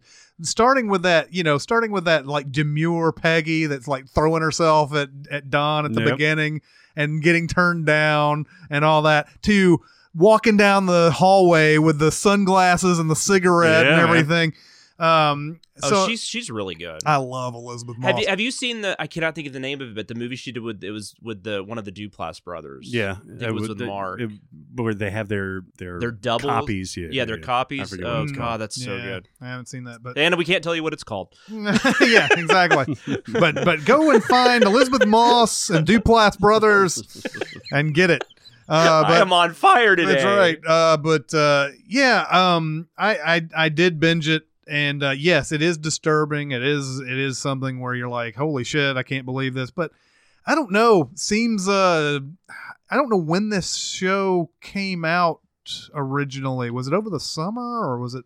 It The- was it was it was in, I mean, it was earlier in 2017. It was yeah, it's a or summer. 2017 show. I, I feel like it's been on Hulu for like nearly the entire year. So maybe it's been like almost a year it's been on there. But uh, you know, in this day and age we're living in, that Handmaid's Tale stuff, like there's some scary things, some scary thought process. I've heard that. What is what is the the big overarching Well, conceit? Uh, like all you know is all the stuff you know before this all happens is told in flashback. Uh-huh. And the flashbacks sort of show this world before all that happened and everything. And there's just this like more there's a you can start seeing like more permissive um less politically correct type stuff going on. Like Mhm. there's a point in there where uh, before everything is really changed, Elisabeth Moss and her friend, who's played by Samira Wiley, who's in uh, Orange Is the New Black, Mhm. uh, they are they're best friends, and they go into a coffee shop, and they ask for uh, a coffee or whatever, and the guy behind the behind the barista or whatever ends up just calling them sluts for basically no reason. Like Huh. it was like they asked. I don't remember what the the what the initial reason was for it, but it wasn't anything big. He just just started calling them sluts, and she, they were like, "Excuse me, like this is this is the type of society we're like in now." But can think about you know in the next you know like like think about a year or so yeah, yeah. whatever like some more permissive type of like yeah we'll just call whatever we will just call it as what it is. These guys are, these girls are sluts or whatever. Like this is before they really know anything's kind of like going down. But there's this pervasive thought. You can see these like you know these men of power who are discussing how this new government is going to be basically. They they don't like the the go, the current government. They want to overthrow this one. And it's probably for what they consider good reasons. We Mhm. i don't know if it get it doesn't get into all the specifics of all that. Um but it's a they obviously don't like the government as it is. They're going to overthrow it. And as Joseph Fiennes says later on like yeah we wanted to change the country for the better. Doesn't work for everybody though No, yeah. you know you know it's it's Yeah. just for a select few Exactly. people that it's going to be good for and everything you i i think anybody who sort of puts in their head we're going to overthrow the government is going to have to have their own like ideas that are Mhm. fucked up too but it works for them so it doesn't matter Yeah. who who else they mess up so that's the that's sort of the idea is that some group of people hated the current government they overthrew it they took put in their new government and it's more Christian based. It's a fucked up kind of Christian based though, Mm. like w- way more fucked up than you would normally think of, and like the the politically uh, political correctness and everything like that's out the door, and like the you know people are you know people are getting stuff spray painted on storefronts, you know like you Mm. know all the the you know homophobic slurs and stuff like that are there, and everything. There's not much. They don't think there's much racial type stuff, but it's kind of hinted at a little Mm. bit. There's not much about you know race in there per se, but all the guys who are in charge are Is it more about oppressing women and things like that? yeah, Yeah. but all the guys who are in charge are pretty much older white guys Mm. and everything. So there is Shocking. a there is a subtext there. There is a subtext there that's basically saying, yeah, I think black people are like not yeah, yeah. but there are black women in these things and in the in the handmaids stuff and everything. But they're just there because they can they can birth children basically. Ah, I got you. And so I, I guess in in a way describing this show, I've buried the lead a little bit. That's what they're here for is to you know to uh to For give procreation. for that's it? procreation because the because much like children of men you know there's you know, babies are, are becoming scarce and even when women are pregnant they're losing the pregnancies more often and everything like that uh so yeah buried the lead but i think the question you were asking was how did it get to this point Yeah, yeah, and yeah. whatever um that's the reason why they're there and there's also discussions that maybe a lot of these guys are not capable of fathering children but there's but it's against the law to say that. Interesting. and so so like there's like these probably perfectly capable wives. Oh man it's so fucked up when it's so fucked up how they do the whole uh uh you know the ceremony they call it. And there's Mm. even a discussion as to why it's called the ceremony and and and everything. It's so it like so casually and that they describe how this happens. It's so fucked up. You're sitting there going oh wow. This is they don't even really they don't really even care what you know they call this a ceremony but that whole ceremony's fucked up because it's and i'll let you i'll let you guys watch it when if you're if you're not onto this yet. I am a year behind on Uh-huh. this show so m- Mhm. many of you probably already seen it. Um but yeah there's so many like fucked up ways of thinking in this and it's i don't think it's like i don't i don't think this kind of government is like right o- right around the corner but you can see the thinking Yeah. of that kind of government going around the corner. I remember that was the big discussion when this came out. It was like, and it was obviously Yeah. shot well before Yeah, yeah. what's going on right now. And you know what's going on to some people is is nothing, but Yeah. just to a lot of us, it's frightening. to the rich white guys. yeah. Um. So. Um. Anyway. Yeah, I'm good. I'm kidding. I'm kidding. I'm kidding. anyway, I, I really like The Handmaid's Tale, and the other one I'm going to bring up is Black Mirror. Season Mhm. four came out last week. I nailed that in like a day, and uh, love Black Mirror, man. I love that show but so it much. is really good. But um, I mean, I don't think I'm on season two. Like, I just I just watch it every now and then. Mhm. And I, don't, I know it's an anthology, so I don't know how much that matters. But I'm just so OCD about stuff like that. Mhm. Like, I have to start from the beginning. So I'll get there eventually, but I, I'm I'm loving it. I mean, it's that's why when they said Jordan Peele was doing a new Twilight Zone, I was like, don't we kind of already have that with Black Mirror? But Mhm. although I'm all about Jordan Peele doing anything he wants to do. Mhm. Uh, I'm glad you brought up Black Mirror because I've watched maybe four episodes Mhm. of that, and it, what this is the fourth season that just came out, Yeah. right? Um, and I was really interested because there's so much talk about this USS Callister episode, Mhm. the the first episode in the season. And again, they're not sequential or chronological, so you can watch one and it doesn't have anything to do with the Right. other, right? Um, this is a fucking brilliant episode. oh yeah. Everything about this episode is subversive. Is this the Star Trek kind of This is looking the one? Star with Jesse Trek looking Plemons? one. Yes. Okay. Uh, it is. I haven't seen it. I, I love everything about this episode. the The acting is amazing. Jesse Plemons, uh, Mhm. who some people have called Meth Damon. Yeah. Oh yeah. He he looks exactly like Damon, but right with the method part of that. Yeah, yeah. I mean, I, not not the. I mean, it, it's so weird. He looks so much, but not like Matt yeah, Damon. I mean, he would play Matt Damon in a Matt Damon I'm biopic. sorry, but Yeah. you mentioned Jesse Plemons. Have you guys seen the preview to Game Night? Yeah, yeah. That's think I it's have. funny. I don't know. I I don't know how to explain this if you haven't seen the preview, but I don't know what. Of course, you never know the context of a scene in a movie, but there is this scene where they go to this house where Jesse Plemons is, and it's like dark behind him, and he just says something to them like really weird. It's like Jason Bateman's in it and a bunch of other people. It looks really funny, but uh, he just says something to him really odd and obscure, and then he just kind of backs into the darkness. Yeah, he's like, I, I love pay, uh, Yeah. playing games with people and doing things. Yeah, and as he's so- doing that, like he's fading Yeah. back. and, then, and then Jason Bateman's just kind of looking around like, "Are we supposed to follow him?" Yeah. But I so I don't I don't know what the context of that scene is, but but just based on that like preview, that might be my favorite scene in 2018. yeah. Mhm. Uh, he's he is amazing though. Uh, the the premise is that this guy is the the head of a tech company, or he he designed the code for their tech company, and he has this fascination with the Star Trek type of show. yeah, it's like Um, Space Fleet. Yeah, Space Fleet, and, and he'll correct somebody when he does that. Right. Um, and he he also created this infinity thing where you can it's like virtual reality on steroids that he he does too. And uh, the uh, Christina Kristen Milioti. Christine uh, Christine Milian. Christine I, I Milian- wore off on you.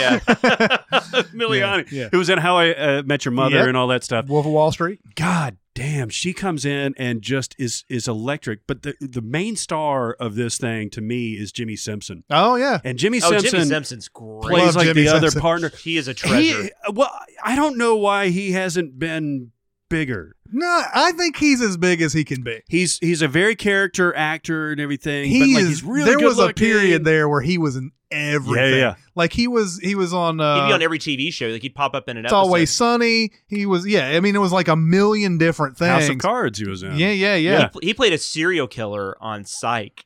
it was, I mean, Psych is more of a funny thing, but and it was funny, but it was also very creepy. like he Mhm. was, he was. I was like, oh man, he could, he could play an awesome serial killer like in a straight movie. Oh yeah, totally. Yeah. But I mean, in this, like, because of the Black Mirror context, like, all bets are off. Like, they can do anything in this universe, and it's hilarious at times. Yeah. The ending is one of my favorite, like, hilarious endings. Oh, that I think yeah. I've ever seen. Um, and and it's it's smart, and they can get away with all this terrible shit that they say. Like, uh, there's one point where. The the female character says, "Stealing my pussy is a fucking red line." yeah. Exactly. yeah. Jimmy Simpson's like, we tried to bump our mounds together for a while and Yeah. it just didn't work. Yeah, yeah. Oh my god, it's so fucking great. Even if you're not a fan of Black Mirror, which I am, but I just haven't found myself the Yeah, time the to watch it same like. Jonathan. Uh, it's it's totally worth I, I will say if you want to get into it and you you are kind of you, you like to start stuff from the beginning, I would really recommend not starting with the first episode because the first episode is what made me not want to watch it. Well, for a yeah, while. Yeah, The yeah. first episode my is God. uh yeah is the uh, the prime minister who has to like either fuck a pig or the princess or the uh yeah it's the princess the princess dies if Mm. And she if- somebody's gonna get if he doesn't oh, do this. God, that just and everything. So like the whole episode is like, is he going to do it? Is Yeah. he not? Oh my god, I and don't know what like he can do. there's like Yeah. a shot of him entering a room and you see the pig just standing there and it is like one of the saddest shots yeah, it really is. I have ever ever seen. I was like, I do not like this. Yeah. Oh yeah. But then Oh, you go watch the second episode, and the second episode is the one I highly recommend you starting with because that's the Daniel Kaluuya. Kaluuya, Mhm. Kaluuya episode. yeah. So, oh, and that's a great one. That's that's that's amazing. yeah. So anyway, hard recommend. What are some warnings that we would give to people? Danger, Will Robinson.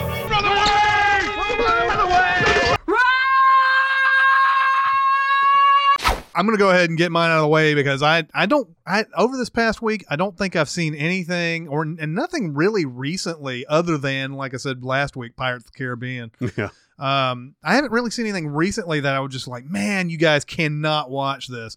Like most of the movies I've watched, I've either liked or like I've been like, yeah, it's okay. Mhm, mhm. Um, but the worst thing I saw in this past week was the Saturday Night Live that came on just before their break uh, in 2017. So Kevin Hart was the, ho- horrendous. the host on this, It's terrible. and I watched it and I was like, so the first few are the ones where you get a gauge on whether this is a decent episode or not, and I was Mhm. like, eh, it's kind of, eh. and then even the weekend update wasn't all that Mhm. good. After weekend update, oh my god, the skits were so horrendous. Really? And I and I, I this is one of those where I was like, I've got to see what the IMDb says about this particular episode. It's the lowest one of all the ones that have come out in the past year. Oh yeah. Yeah, it's like 5.9, which is really too high in my opinion.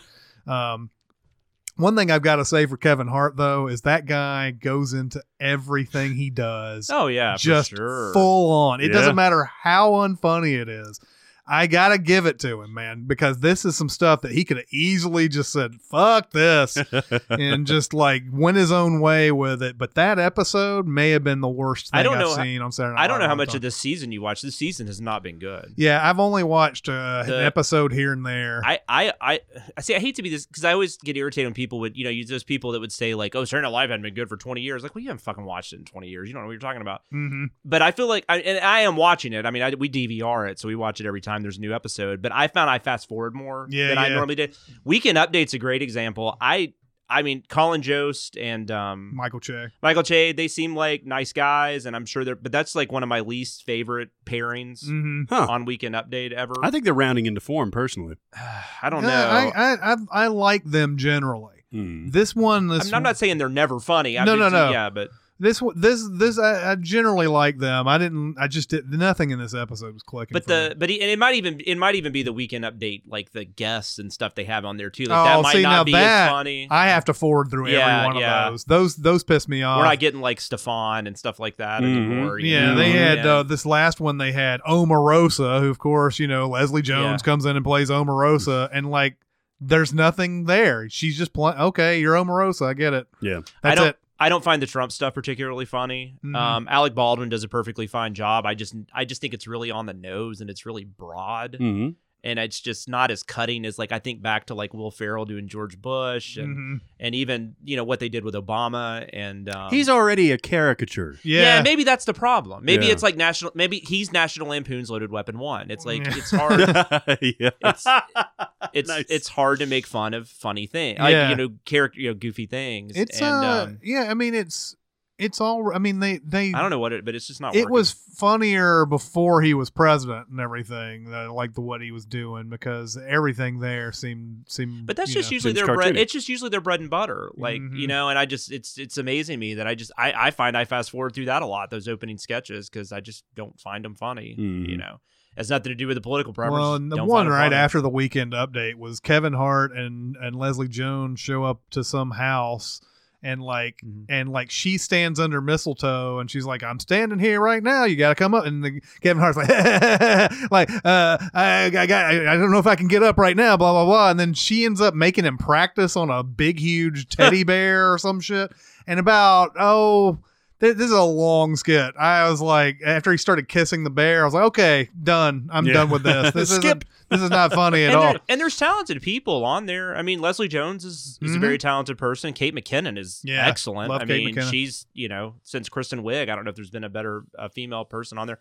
Um, I don't, I don't know. It's just not funny. Yeah. I don't know what I don't know what's going on. I don't know if they're just in a dry spell. Yeah, you never It- know. it- maybe the Well- cast just doesn't clash, well, even though you're really talented. Doesn't mean I you don't- clash well. I don't get. Ex- I mean, here's this is something real superficial. I don't get really excited about it anymore because you know the uh, it was Don Pardo who was the voice that Mhm. used to Yeah. do the you know the the the new guy now who announces the people who are on the show. Like even that, I'm not excited. to Like It's um Darrell Hammond. That was a Darrell Hammond? yeah. yeah, yeah. I didn't even know that. Mhm. And and But uh, yeah, he doesn't have the like, weight. Yeah, there it. you need to have somebody like it's Saturday Night Live. And you see, know, you and need to have that. And there's an interesting thing because Darrell Hammond actually does a really good Trump. Mm-hmm. Oh yeah, So just have him fucking yeah, do might it. as well. Yeah. But I think Go now ahead. Allie, Allie I know, is so know, grandfathered into it. But like, uh, but like, not only is it just is it is it stuff like that, but like when he's announcing some of these names and you see them, you know, it's like.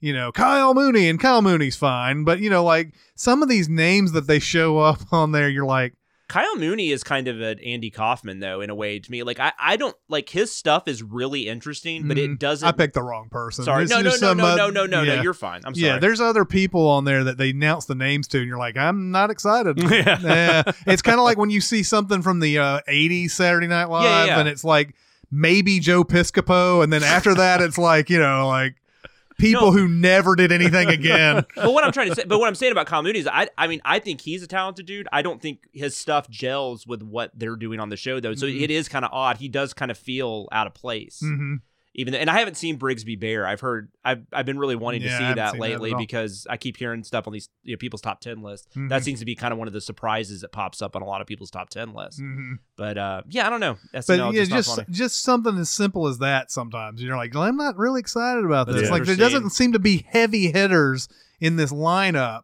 And I know that there's some in there that seem to be a little bit more talented than they're letting them be. Like uh, I think uh, what is her name? Is it Via Villasenor? What's her Melissa Via Villasenor? Is that her name? She was new last. se- Yeah, it's Melissa Via Villasenor. Oh, I know who you're talking about. Yeah, I've seen I've seen her do impressions. Like there's Mm-hmm. a video of her doing impressions and she's like spot on on a Hmm. lot of these things. And they got they let her do it on a couple of uh, skits uh, last year and everything.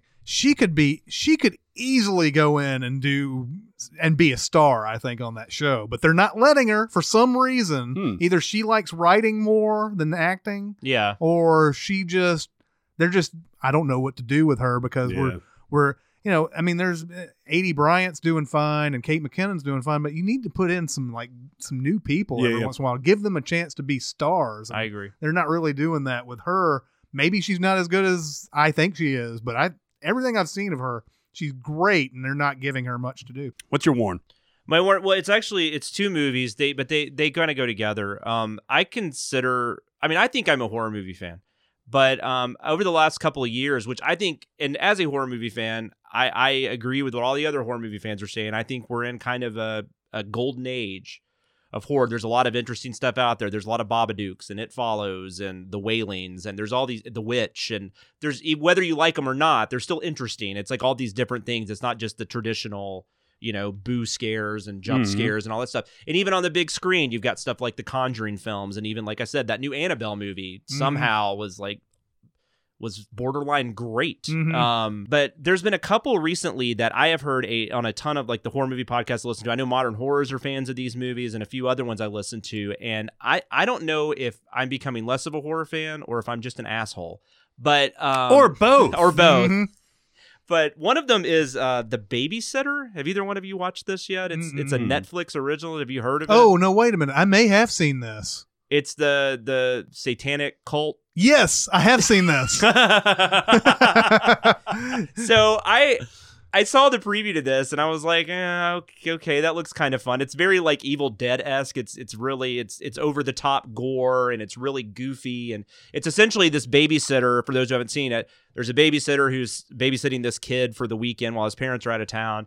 Um, he's you know in love with her or whatever, and it's uh she's actually played by uh Samara Weaving, which is the best part of the movie. yeah it's like uh, Um, Hugo Weaving's niece Is it really? Oh, I I didn't know so. that. She's amazing though. She's also in Three Billboards. Yeah, yeah, Uh, She yeah. played Penelope. Uh, she steals every scene she's in in that movie Mhm. too. yeah She's so good. She's also in a movie. I haven't seen it yet, but there's another movie out right now called Mayhem that's supposed to be really good. But anyway, so the babysitter. So so anyway, so they're and they're you know getting along or whatever, and then he goes to bed. And basically, a friend of his says, You know, you never know what she does after you go to bed. So he decides to make himself stay up. And then when he sneaks down, he sees that she has a bunch of friends over and they're uh, playing Truth or Dare or Spin the Bottle, Spin the Yeah, yeah, Bottle. yeah. And then um, they end up brutally murdering one of the dudes. And um and I mean I mean I mean brutal like I have never I haven't seen this much blood since probably Evil Dead Yeah. just going everywhere and um and then from there it kind of becomes a, he finds out that they're into some kind of cult thing and they're trying to keep themselves young or something i don't know it's not really a, it's not really a twist so i don't think i'm giving anything away but I will say, I will say this, and I don't, I did not know that's where it was going. Oh, I'm at all. sorry. Um, like I watched this completely without knowing anything about it. I saw Babysitter. I saw a Hot Yeah. Girl. I said, it is that, that- it is in the trailer so I i, mean I didn't watch the I, no, I know trailer, i'm yeah. saying but I, that's why I, didn't- I didn't feel like i was giving anything away but it is in and, and I said, uh, okay, I'm gonna watch this.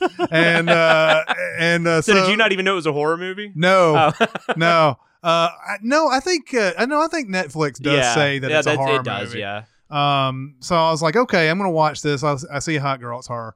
I'm gonna watch it. And and so like, yeah, I I watched it and I did not know that was where it was headed. Now, yeah, trailer. If you saw a trailer, Yeah. then I, I guess And- you know. and it's it doesn't take itself seriously. It's it's over. It's one of those movies that people are going to say, "Well, you're being a dick because it's over the top on purpose." And I, I think that's like the worst excuse ever because a movie still has to work like within its universe. Mhm. And this movie just for me, it just got completely out of hand. I didn't think it was funny. I will say I, I did hear that the script originally it's, it was a pretty hot script. Um, Mhm. I know I know a guy on a podcast that works for Blumhouse said that he was trying to purchase it and then found out it had already been picked up. Mm. Um, but I don't know, and so maybe the script changed because I will say McG directed it, Yeah. Oh, and yeah, Mhm. and it it's very McG. I, like it's uh, if Charlie's Angels was Mhm. Evil Dead 2 hmm I think you would have the babysitter. So I don't know. I just I I had zero fun with this. I thought it was a drag. I, I mean I don't know if it's really a warn against, but I'm just I'm kind of I'm kind of uh, if you're not a if you're not really really into horror movies, but you keep thinking this is one you might want to try out because you see all these people saying no no this is a good one. Trying to temper your expectations a little bit. The other one, which I was really sad about because I was really excited to watch, was uh, and I know Jacob and Luke both um, they um, they recommended this when they were on the horror episode recently, Mhm. um, and it's called Better Watch Out. Have you seen Better Watch Out Mhm. yet? No. So I was really excited about this because um, it just looked like uh, I like home invasion movies, um, I- which is weird because I think that's like my biggest fear in life. Maybe that's why I like to watch them because it scares the shit out of me. hmm Um, and I heard this was a home invasion movie with a twist, and that's exactly what it is. And um, the twist came, and this is where I think you're either going to love it or you're going to hate it. And for some reason, everybody except me seems to love it. But when that twist hit, I I completely got off board. This I- is another babysitter movie. this is a babysitter Yeah. movie. Mhm. That's right. It's a, a babysitter taking care of a kid around Christmas, and um, shit starts going down. And uh, you think that you know you, there's some kind of home invasion thing going. There might be some people outside. You're not really sure. And then about twenty. I mean, it's pretty quick in. It's like fifteen or twenty minutes. Oh wow. Um, you're going where you're going. And uh, two of the people in it, the the main girl is uh, was the main girl on the visit. yeah, yeah, yeah. And then her brother in the visit plays one of the side characters, the the the rapper from the visit.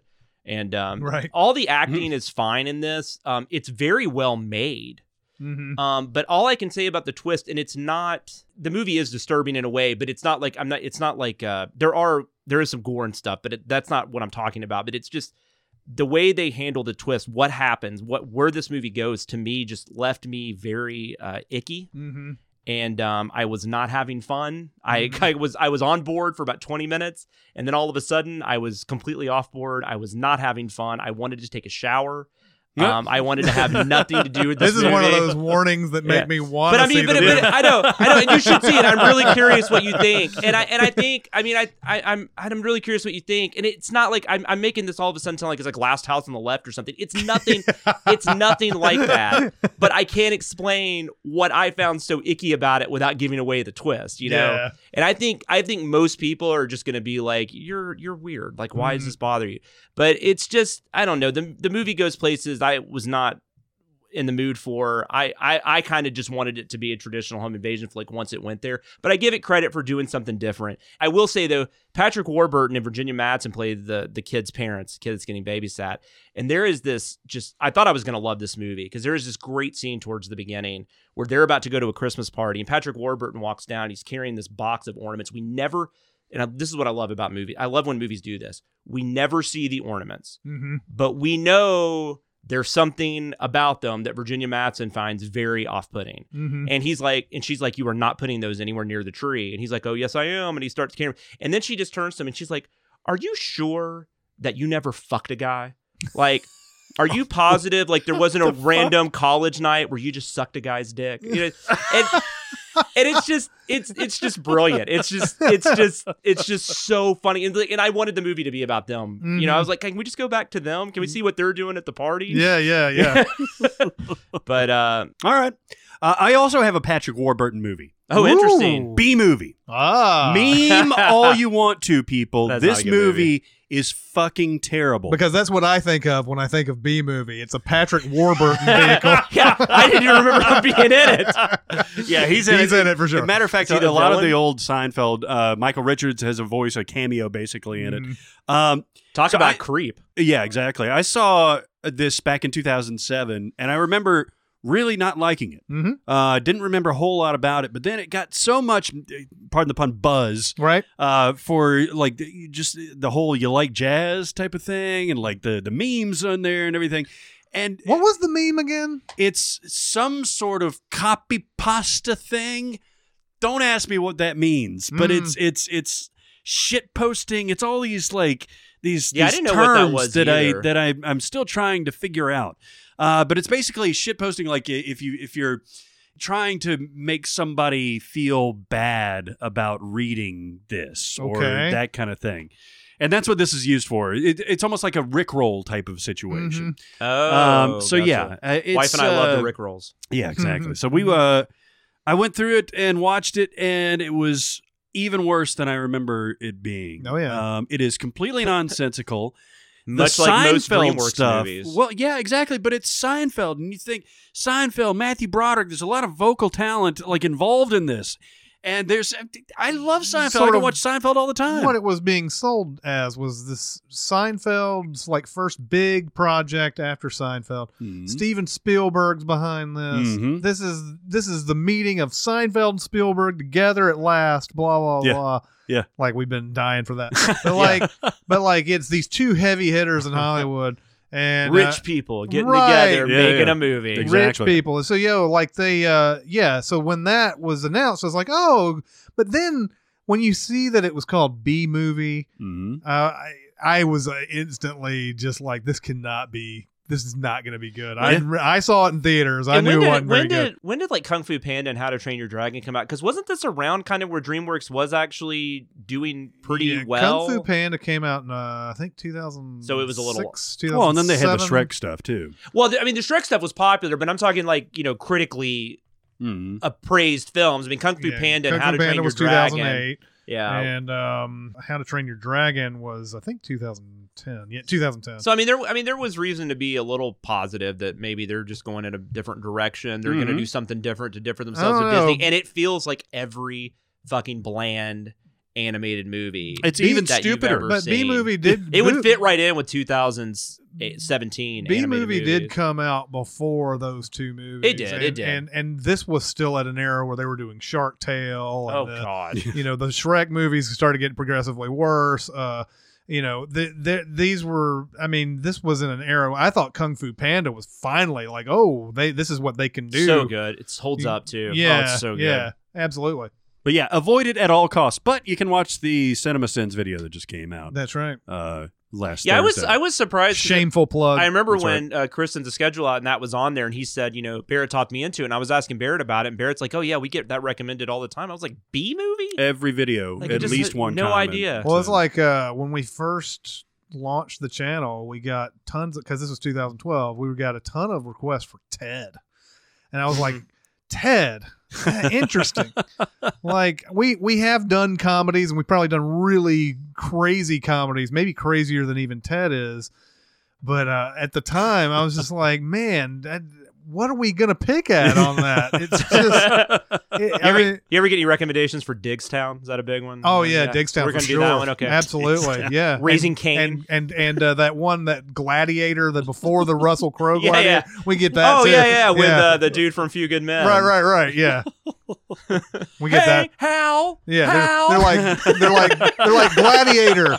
They're like it was, gladiator. it was that dude. It was the different Twin Peaks and yeah, yeah, yeah. I know you're talking about James Marshall. Yeah, uh, it, yeah. It's like Gladiator, the 1992 version, Yeah, not the that's right. 2000, the, the inferior 2000. Marshall Gooding Dennehy. well, there was also I Am Legend, right? That was a that was a big requested video. Yeah, that, uh, was for a really while. I mean, now that was a big hit though, so Mhm. it, it was understandable on that one. Um, but uh, yeah, we would get like some really just yeah some strange um, requests. But Ted was a big one. Like Yeah. man, we still haven't done Ted, and I don't know if we ever will. But when they do Ted three, we'll uh, tent pole that. we'll try. We'll try. Com- Uh, comedies are hard. I mean, They you're are making very- fun of a comedy. That's hard. Yeah, That's not very easy. hard to do. I mean, if it has enough like drama and action stuff in it, you can kind of do it. But Ted, And you can't even do you can't even do the whole thing about like, oh, the bear's alive. Oh, 'cause- right? Yeah. Why is this bear talking Yeah. right now? so he makes a wish, and the and the bear comes alive. That's bullshit. You want to do fantasy casting? I Yeah. do want to do fantasy. No stars. No stars? I want Bruce Willis. Not Bruce Willis. No Schwarzenegger. Julia Roberts. This is bad. Bad for movie stars everywhere. I've never gotten to do fantasy casting. This is very this is very interesting to me because uh, we came up with this idea to do this on a regular basis uh, a couple of weeks ago, and before we released the last episode, somebody emailed us and said, "Boy, I really wish you guys would do a recasting of Fargo."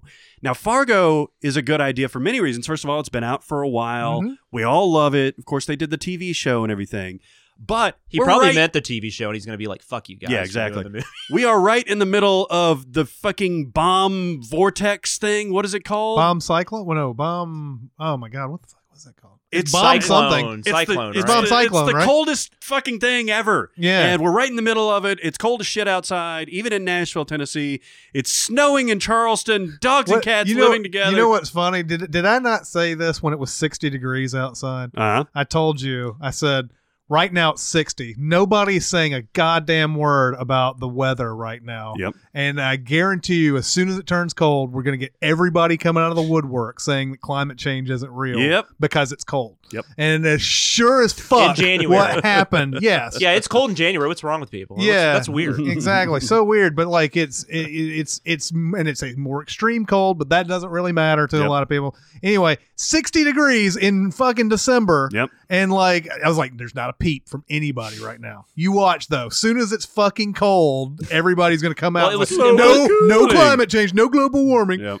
It's snowing in Tallahassee. That's Like, right. All those pictures. Mm, Yeah. yeah, So, how about we recast Fargo? yeah. I mean, that is a pretty perfectly cast Okay, film, so- but we can screw with it a little So bit. I I recasted episode four, season two. That's what we're doing. like it. Yeah, I yeah, like yeah, it. I like absolutely. it. Very nice. Go very for nice. it. Oh, am I Go for going first? No, Yeah. So I really, I really, I'm doing the 1996 original movie. Yes, yes. and this is going to be the 2008 version. So, okay, so I guess we got to start with Marge because, uh, you know, she's the big one, and that's a hard one. I, Mhm. I don't know. I mean, that's that's an iconic role. Like that's just like you can't picture anybody else playing that role other than Frances McDormand. So I just went with a great actress. I wasn't even thinking about like accent or anything like that. So I just went with Jessica Chastain. hmm I'll watch her on anything. I love. I I think honestly, and I'm I I I can't wait to see Molly's game. Um, I'm hopefully going to see that this weekend. Um, I don't know if there's a current actress that I'm more excited to see, like that I will just go watch in anything, Right. and it might even be just actor. Mhm. Like uh, right, she's just top of my list right now. Yeah. I, I don't, and I don't even know. She's just so fucking charming, Mm-hmm. and she's also like can be badass. mm-hmm. And uh, if you watch something like The Help, you know she plays that kind of character very well, that kind of ditzy, but but also has something going on, you know, behind there. Um, so I just I just think she'd just be a great actress. She's- I just she's think she would knock She it out. would- it would be a completely different take. it would be a different take and we would be we would be on board with it and Mhm. and we would r- recognize Frances McDormand as the one who originated that role Jessica Chastain would be just like uh maybe not Heath Ledger's Joker to Jack Nicholson's Mhm. Joker or anything like that but you know it would be a, a- another take that it. we'd love Definitely. Definitely. All right, Jerry Lundegaard, Uh-huh. uh, which is also Mr. somebody Lundegaard? I don't know that I could picture anybody other than William H. Bates. We're gonna have a really hard time with Yeah. this movie. So I went completely off. I mean, I still think this is somebody that would give a very similar performance, but I went with Daniel Kaluuya.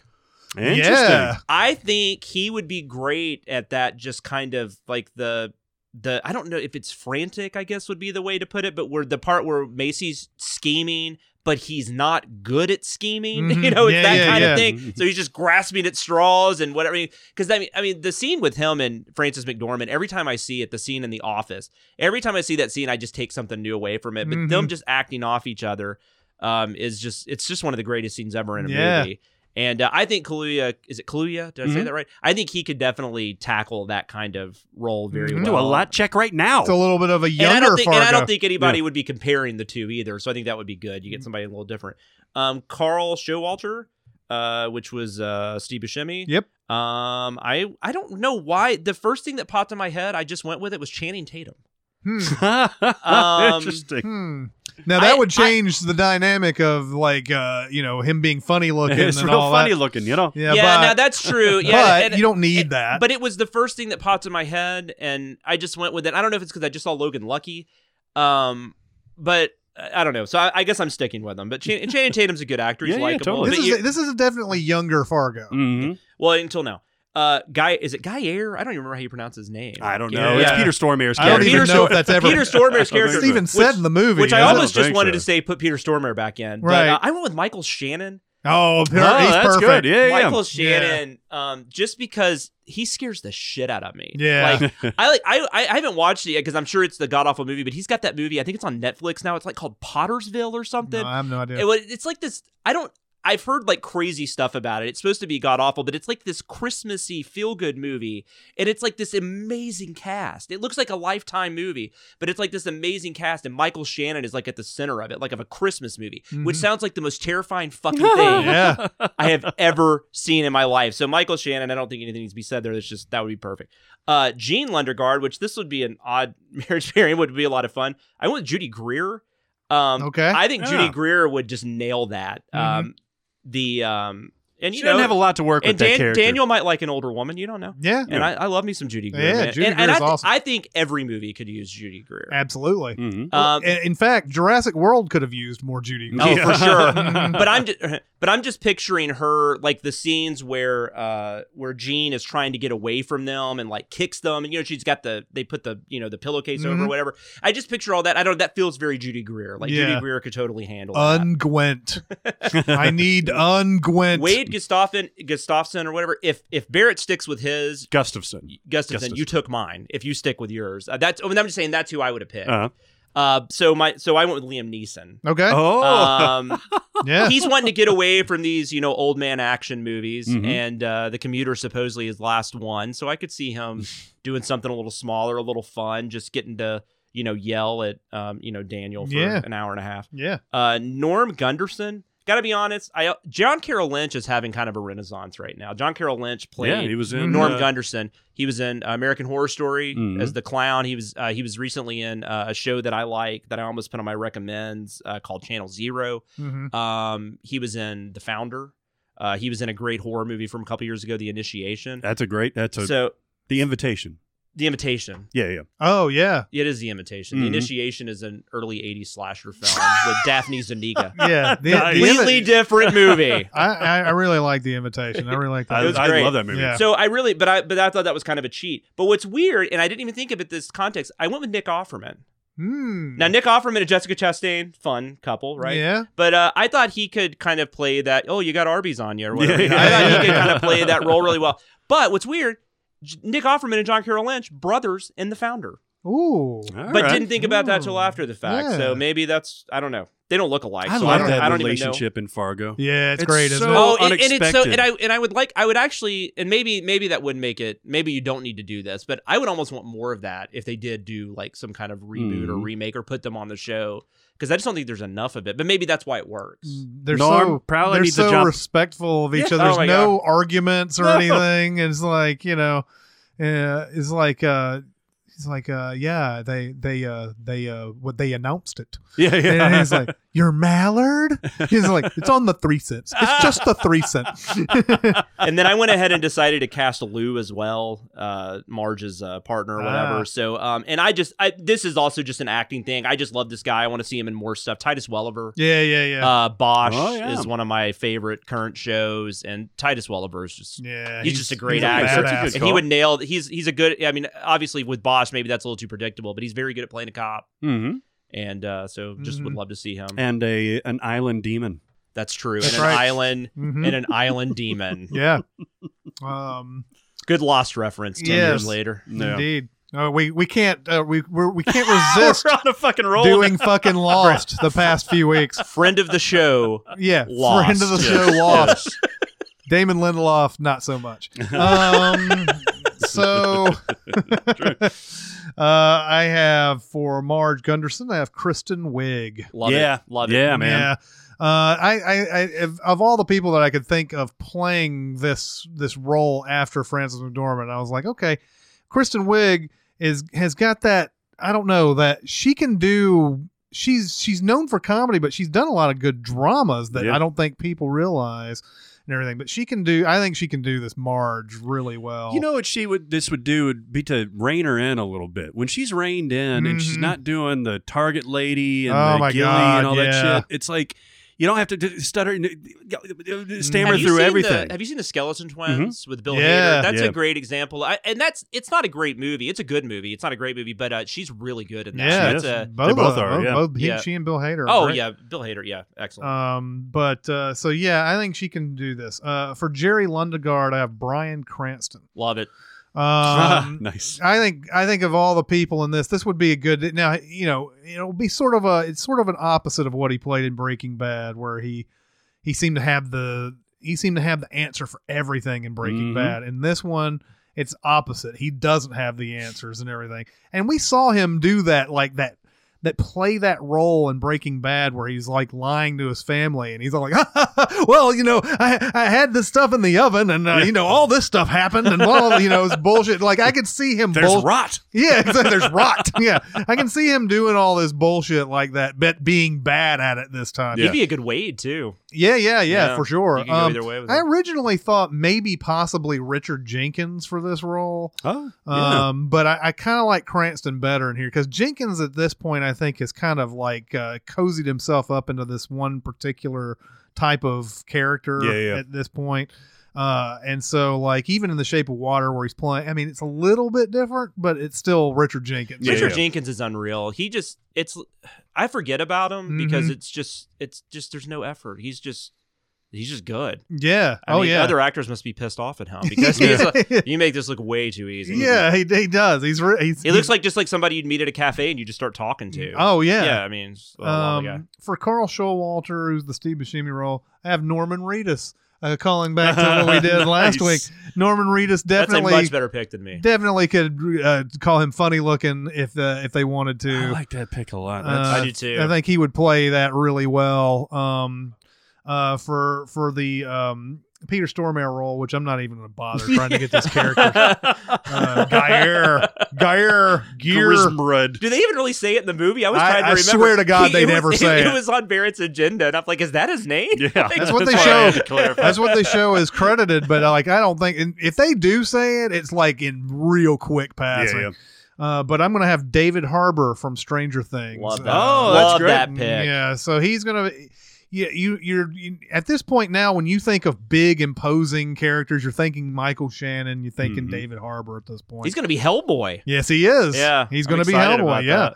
Um, for Jean Lundegaard, which of course that wasn't a big role or anything, uh, but uh, probably have a, a little bit bigger actress playing in my remake than they did in the movie. Like I look back on the the actress who played Jean in the original, and she doesn't even have a picture on IMDb. Oh, really? Oh, yeah, that's right. Yeah. she doesn't even have a picture. Um, but I'm going to put Leslie Bibb here. She's Ooh, nice. She's uh, you know, she's obviously really cute, but she I think she could play like um she can. She's still not big enough that she needs to have a huge I, get- role. I get her. That's Will Ferrell's wife, and in uh, Talladega yeah, okay, I get her confused with somebody else. She's an Iron Man, yeah, the yeah, reporter. she's great. Yeah, Yeah, I like her a lot. Yeah, I really like Leslie Bibb, and I think she could play this pretty well. And, and this isn't a huge role or anything, but you know, I think she could play it. Um, Wade Gustafson, I'm going to have Harrison Ford.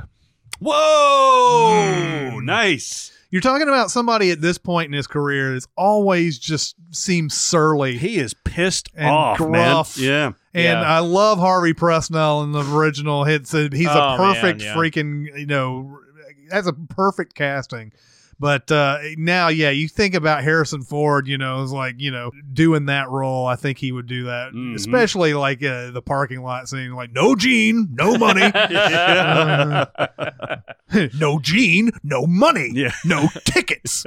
um, and for Norm Gunderson, I have Henry Thomas. Let's bring him back. Cool. Henry Thomas. E.T. Henry E.T. Thomas. Henry Thomas? Yeah, man. Oh, what's he been in re- recently? I don't know. I feel like I've seen him recently, and I don't remember where though. So Yeah. Bring his ass back. yeah, bring That's him. an inspired choice right bring there. him back. I was trying to think of somebody who's around the age of Kristen Wiig. He's a little bit like three years older. Mhm. Um, I, I think. Um, and what is his name? The guy who did the original, the original Norm, Oh, uh, uh, John Carroll. John Carroll Oates. John Yeah. Carroll Lynch, sorry. Yeah, I believe he was only in his 30s when he did. Oh, really? Which is, He's just kind of got that evergreen. Yeah, old yeah, look. yeah. Uh, but uh, but he yeah, looks the exact same now. he does. Yeah. Yeah. Um, but uh, I was thinking, I was like, who would be with Kristen Wiig? Like, it's hard to put like a lot of real like super like like leading men there. Of course, you can't do that with this role because it's a smaller role. hmm So it's got to be somebody who can fit that smaller role, somebody who can you can be realistically. And I, to be honest, you know, when we do exercises like this, I want to be able to say a name that people know what I'm talking about. Mhm. So if I come up with some name like some really obscure character actor, you're gonna be like, "Oh yeah, it's great." Yeah. So yeah, he was Uh, awesome standing over there in the corner. yeah. So this that's a that's a minor flaw when we do And these Hail castings Caesar. because we always have to come up with I think people that really Recognizable. really yeah, yeah. recognizable. There was a Well, that's like you had Bradley Cooper playing somebody really small in Die Hard. I Yes. think I don't remember who it was. But Yeah, and uh and and uh well, we did one where I think it was the Star Wars where I had uh, a recasting of Star Wars where I had the all black cast. Mhm. And I was coming up with all these actors, and I was like, "You've heard of them, right?" And you're like, "Nope." Yeah. And I was like, "Oh, Gugu Mbatha-Raw, man! Yeah, you got to yeah, know who I'm talking about." Uh, but uh, yeah, um, that's the only other thing about this. Sometimes you're like, God, well, this is such a small role. Who do I put in there? And you know who I'm talking about. But know? you're also exposing people to, you know, some lesser known actors too when we Mhm. do these. So yeah, it's a, a little bit of both. yeah. All right, I've got some some odd picks in here, but I think it could all work. I've thought through this a lot. For Marge Gunderson, I think Margot Robbie can Mhm. can pull this off. Mhm. Uh, I haven't seen I, Tonya yet. Uh, is that it, it is here, right? Uh, it's on. It opens Friday, I Yeah, think, yeah. I was here. about to say is like it's in the next week or so. Well, what Margot Robbie's shown is a she's like Australian or something like Yeah. that, right? But she can pull off a motherfucking accent. Wolf of Mhm. Wall Street. Yeah. there's the Mhm. stuff in I, Tonya She that sounds I've like seen. she's straight from New York. Yeah, and, and exactly. Wolf of Wall Street. even in Suicide Squad when she's kind of all over the place, like she committed to that role. Um, and I think I think she's a much better actress than we initially gave her credit for. No, because she's see, so you know gorgeous. what? You know what? It, it, I there is one of these recordings in these podcasts. I have said that I think she's a good actress. Uh-huh. she's great. Um, and and yes, it is tough to a lot of times because you you you feel like she is being cast as that hot girl. Even in Mhm. Wolf of Wall Street, Oh yeah, you know, she's being cast as that hot girl or whatever. but what's different is, I mean, there's a bunch of beautiful women, but she, I mean, she takes over that movie. I mean, that Yeah. that's the difference, and I, you can tell she's a good actress in that. You But can tell she's a star. Where I thought that she really truly broke herself away from that Wolf of Wall Street, that initial, uh, you know, that initial, I guess, impression of her. Uh, it was in a movie like that wasn't very good. It's Whiskey Tango Foxtrot. I could. Oh, I was yeah, starting yeah. to remember the name of that movie. And- no, she is good in that. And I saw that, and I believe right after I saw that, that's when I said, I think that she's actually good. Mhm. Like it's it, it, it is very hard. Like right at the beginning, you're like, ah, she's just eye candy, I Yeah, yeah. Guess. and she does that eye candy thing well in Wolf of Wall Street. But then you go back and watch Wolf of Wall Street, and you're like, oh, okay. Yeah, man. I'm I'm now I'm over all the her her being She's, hot. she's thing. good. In, well, even, even something like Focus, where I mean, even Will Smith's got that larger than life persona, and Mhm. she totally steals that movie from him. yeah, I still need to see that. It's not bad. Yeah, Mhm. All right, for Jerry Lundegaard, I'm going with uh, Sam Rockwell. yeah, I like That's it. a good one. Yeah. Sam Rockwell. Oh god damn, he's a good actor. Yes, he is. I mean, he's I every time he's in a movie, I, I love his performance. I don't Mhm. know if I've I've seen anything that a choke was kind of weird, I guess, but like yeah, He might know- he might win an Oscar this year. yeah, three billboards. Yeah. Yeah. Um, he's terrific, and he could definitely pull off that like exasperated Jerry Lundegaard. You know, I'll go do a lot check right now. Yeah. do do- Do I have a last name? You don't know. Do I? All right, so ah, what the Christ? here's where it's Gene. Wait, it's Gene. It's Gene. oh my god! oh, I don't know what to do. It's Gene. don't know what to do. Um, so for Carl Showalter, this is where things get weird. So Buscemi's character, I'm going with John Boyega. Okay. All right. Uh, now, obviously, he's known mostly as Finn now, Right. Uh, from Star Wars. He's not funny looking. He's n- well, he's not funny looking. That's true. But he was uh, in Attack the Block. He might be better he- looking than Channing Tatum. Maybe so. Mm, Maybe so. mm. But in Attack the Block, he was really, really good, Oh, and he was so completely different from that that Yeah. Finn character. Uh, I haven't seen a whole lot of what he's been in, but I think he's shown a lot more range. Which also Than has just that. uh, the new Doctor Who in it, uh, Jodie Whittaker. Oh, is that he's, her? he's really good in Detroit too. I still need to see that. I got that the other day. so Nice. need to- Yeah, I really want to see that too. It's good. It doesn't. but I think he it's could pull it off. Now, here's a real wild card for the Peter Stormare character. I'm going with Bill Hader. Okay. Uh, I actually thought about Bill Hader for Jerry Lundegaard, but I think he's good here Mm. because he has such a fucking range. You go back and watch those Saturday Night Live skits where he's the old reporter and everything. Yeah. You look, you Yeah. look at Those the, are awesome. the stuff, good yeah, Saturday Night Herb, whatever his name, and uh, you- yeah, yeah, yeah, and uh, you look at the, the stuff in documentary now where Yeah. he's just so malleable. God, I love him. He that. could, I think, he could stay still and have that same sort of intimidating posture as Peter Stormare does. And I would Mhm. love to see him play a nearly silent performance. I think he says like three things in the entire movie. He can just Yeah. do the Um, 2020 guy. The, hmm? Yeah. Well, oh no. just just from the the part in Superbad alone, where like the you know the the dude in the party spits on him, and he turns around and looks at that guy and Oh, just goes yeah. over and hits him with the club. like you could see, Yeah, you can yeah, see yeah. that in him. You know. I think he could totally pull it off. Uh, with uh, Jean Lundegaard, um, I'm going with Kate McKinnon. Yeah, it's a small role, but Mhm. she could definitely like own that shit. Mm-hmm. Um, and I want to watch her in more stuff. Mhm. Uh, for Wade Gustafson, Gustafson, Wade Gustafson, Yeah, this is Wade. Gustafson. Everybody's got a weird name: Gu- Lundegaard, Gunderson, Gustafson. Exactly. I'm going with J.K. Simmons. Man. Love it. Love it. Do you think it. they're almost yeah I like J.K. Simmons a lot? I'm Mm. sorry to interject, but it's it, with Gunderson and Gustafson being so close together. Do you think that they're like making a weird incest joke there with like William H Macy's character and you know I don't know, man. Like, Like all it- these, uh, like they're so close yeah, together. all these uh these midwestern names are, I guess, Polish, German, whatever, Mm. and uh, they all kind of sound like like this type. Maybe of Yeah, they knew so. Cinema Sins was coming, and they were like, "Good luck sending these names, assholes." Yeah. Exactly, they did. Gustafson. They did. I'm gonna pick up on Gustafson. Um, for Norm, I'm going with the classic husband character actor John C. Reilly. Yeah. Yeah, that's perfect. I mean, come on, he Mhm. could pull that shit off, and Yeah. he's going to be married to Margot Robbie. But he was married to I have Renee Nick Zellweger Offerman and in, Jessica uh, Chastain, yeah, so I don't think Yeah. that's any weirder. Yeah. By the way, I did watch that Nick Offerman special where he drinks whiskey. Yeah, you in front told of me the about that fireplace. on I think. I've seen that. we watched all 45 minutes of Oh, yeah? over Christmas for whatever reason. Uh, and then for Lou, I'm going to go with a female partner uh, for Marge, and it's Tracee Ellis Ross. Love it. Okay. Um, she is. This is Diana Ross's kid. Oh really? Um, and Blackish. she's she's on Blackish. yeah, yeah, yeah. Uh, but she is so funny, man, and she's so vibrant and everything. Mhm. So I think that would be uh, that would be a fun. one. yeah, I like that. And she doesn't. I had never before Blackish. I had never because she was on that show like it was like called Girlfriends or something for a long Mm. time, which is not really my wheelhouse. So I never watched it. But I always like she always like caught you like you caught your attention. Yeah. Like if it was just on or whatever, you just saw her on a talk show or something. There's just something about her that's very eye catching. And that Blackish show, man, it's so that's a good. That's a that's a good show. It is. I almost picked Anthony when I saw you had picked her. I almost just picked Anthony Anderson. to be like- I don't know about your police work there, Lou. Yeah. You want to do a couple of questions This is before we sign Do it. off? Question. Question. I got something to say. I want the truth. I'm listening. All right, here's the first question. What is your favorite movie in which two twins are played by the same actor? Uh, this person's favorites would be Jeremy Irons or Jeremy's Iron Yeah. in M Butterfly, good pick, and Nicolas Cage in Adaptation, which Well, it is was- maybe the it best. was pick. weird he picked Jeremy Irons but didn't say Dead Ringers. Mm. I thought that was odd that he went Yeah. M Butterfly over Dead Ringers. Both uh both Cronenberg films. Oh, really? Yeah. Oh, that's bizarre. I thought that was interesting. I'm sorry. Am I supposed to go? Yeah, go ahead, Um, man. So I picked a weird one.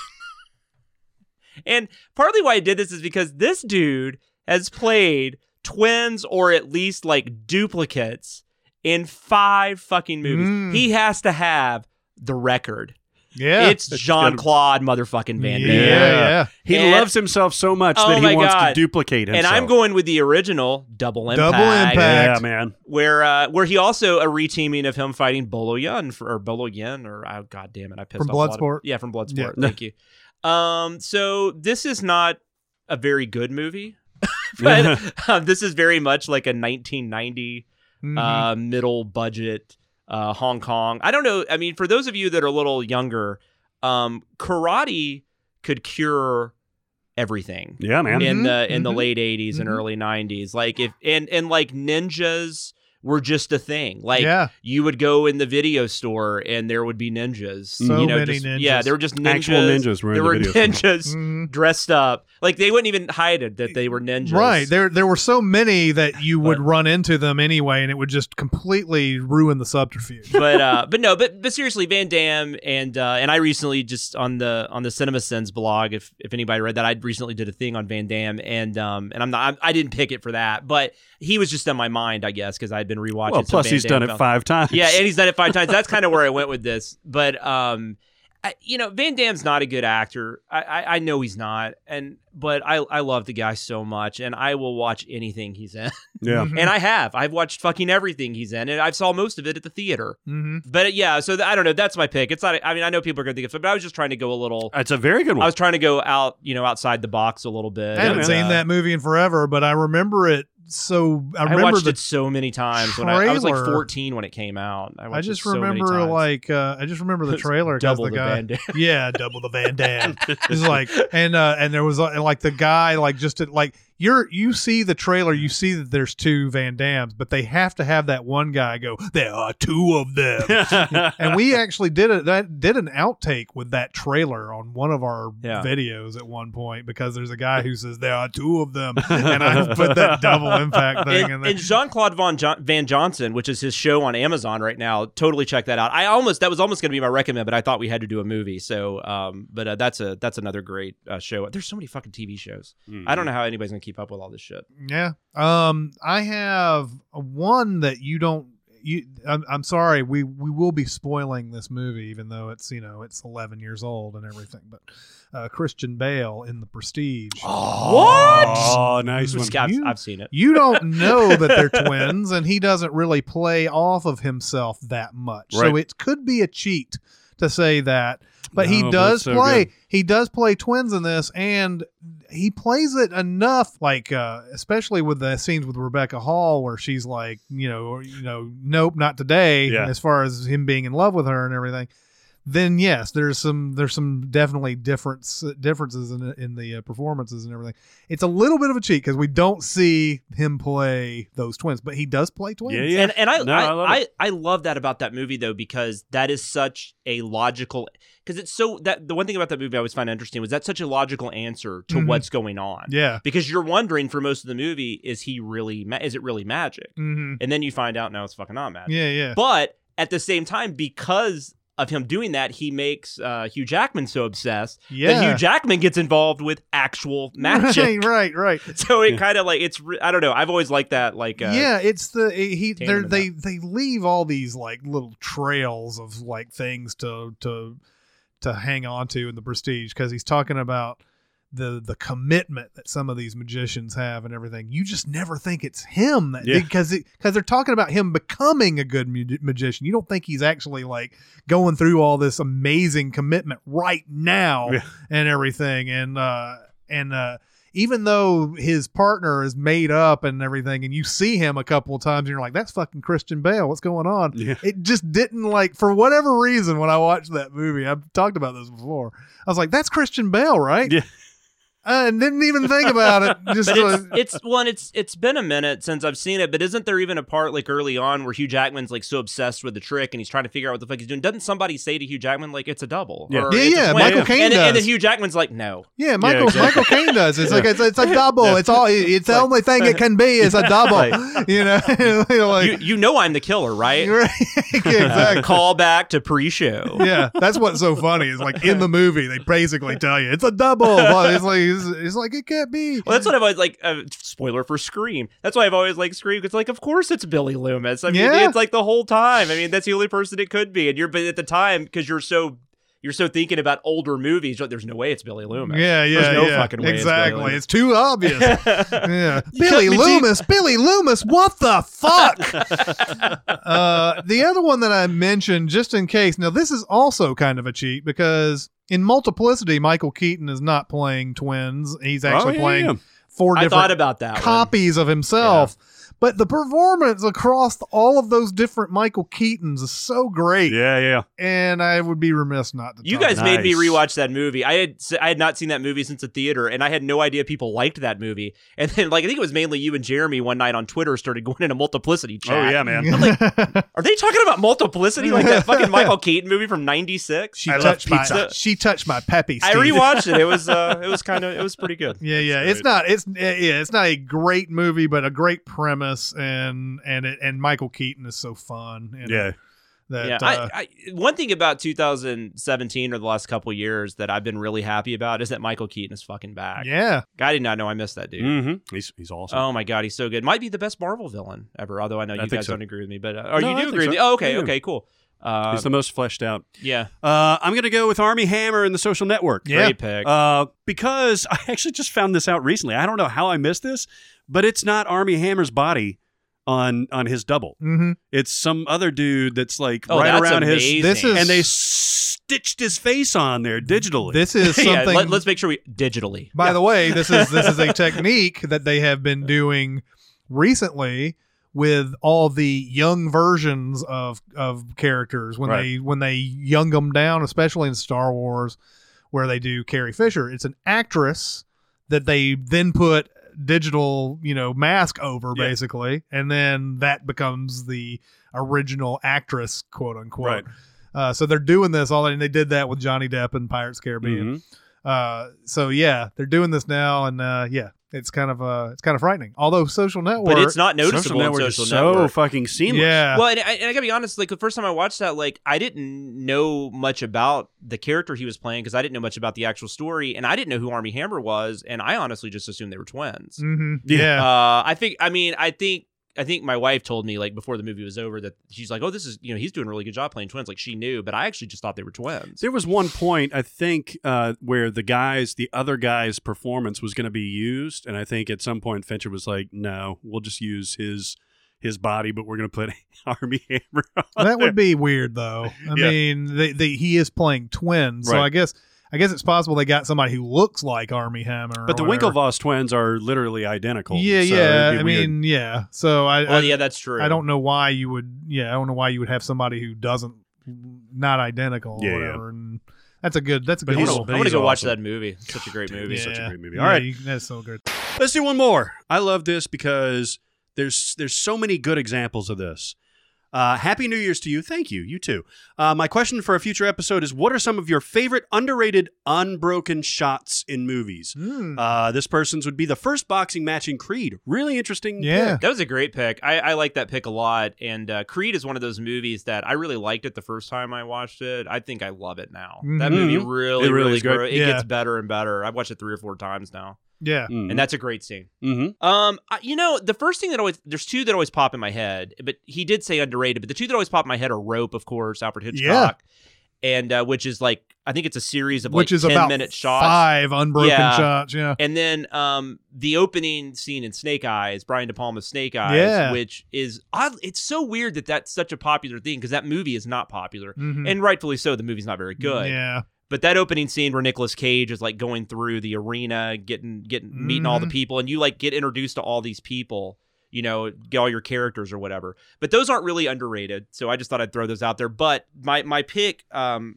I was thinking about this a lot today. My pick is going to be Panic Room. Um, oh, Oh. yeah. Panic Room. First up, speaking of Fincher, uh, Panic Room. I personally think it's it's obviously not the best Fincher movie, but I still think it's a great movie. I think I think it, I think it doesn't get enough praise. Um, I think it's a very very well made uh, thriller. Mhm. Um, it's so well crafted, and he has this shot early on where. Um, a lot of people I know, I because I was reading about it earlier. A lot of people have actually said that was it kind of turned them off because they thought it was kind of a pretentious shot. But he does this shot where he uh, he goes through the townhouse. He goes through Jodie Foster and Kristen Stewart, who plays her daughter. He goes through their townhouse, and it like it does all these things where it like loops through like uh, rafters, and then it like goes through a keyhole. and- Yeah, it and it does all these like different things. But what it does, but what's great about it is it gives you the layout mhm. of the townhouse. And so before the home invasion happens, you know this structure like Mhm. in and out. And then what's great if you pay attention, and I mean, I'm not saying to like go waste a bunch of hours of your life trying to figure this out, but I don't believe the movie cheats after that. Mhm. Um, and which I think uh, has a lot to do with Fincher as a craftsman. I think Mhm. that's very important to him. And so that shot's always kind of stuck with me because I thought that was a really interesting way. It's very Hitchcock, Mhm. speaking of rope. Yeah. Um, and this movie, like if Hitchcock was in 2002, was directing movies, like this could totally be something he would do. hmm I like that But- movie a lot. I think, I but for some reason, I just I think it's the one.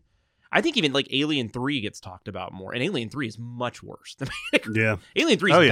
bad. yeah, it's bad. I don't know what it is about Panic Room, but like Jared I- Leto. well, yeah, that's part of it. Um, it's weird. I, I like I, I feel like I've liked Jared Leto a couple of times in movies, but most of the time he puts me off. I don't know I what know. it is.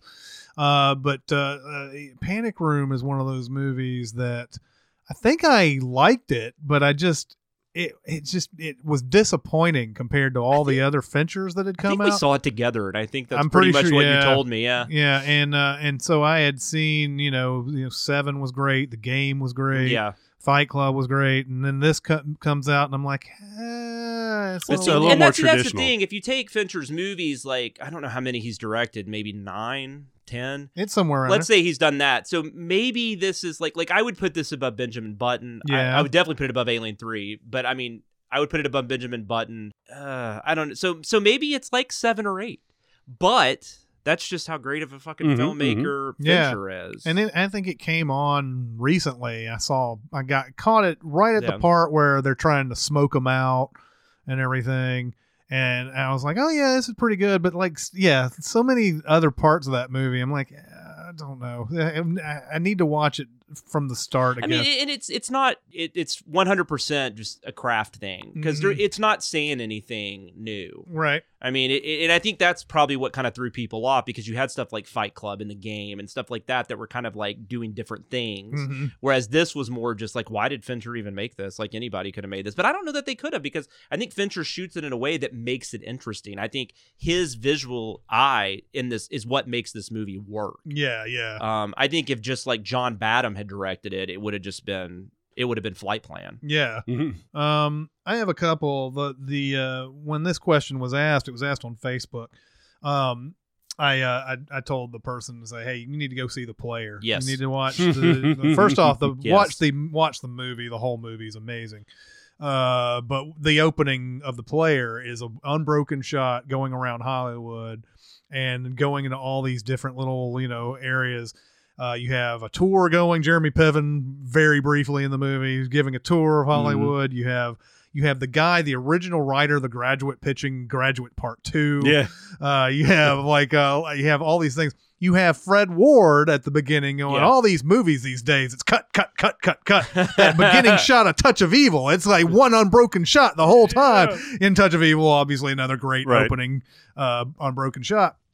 Uh, but but Fred Ward basically in the middle of an unbroken shot. It's like all this cut cut cut cut Exactly. cut, cut. You know, it's like, and then the guy I can't remember what it was. That what's funny is this guy brings up a movie that very few people ever bring up, which probably has an underrated unbroken shot, which I've never seen. I still haven't seen. Probably need to see it right after I talk about this. Like he, he's like, "Have you ever seen this movie?" And it's like some other great, you know, apparently great unbroken shot. And he's like, "No, I've never seen that." But Touch of Evil, because that's the one everybody goes to, you know, and everything.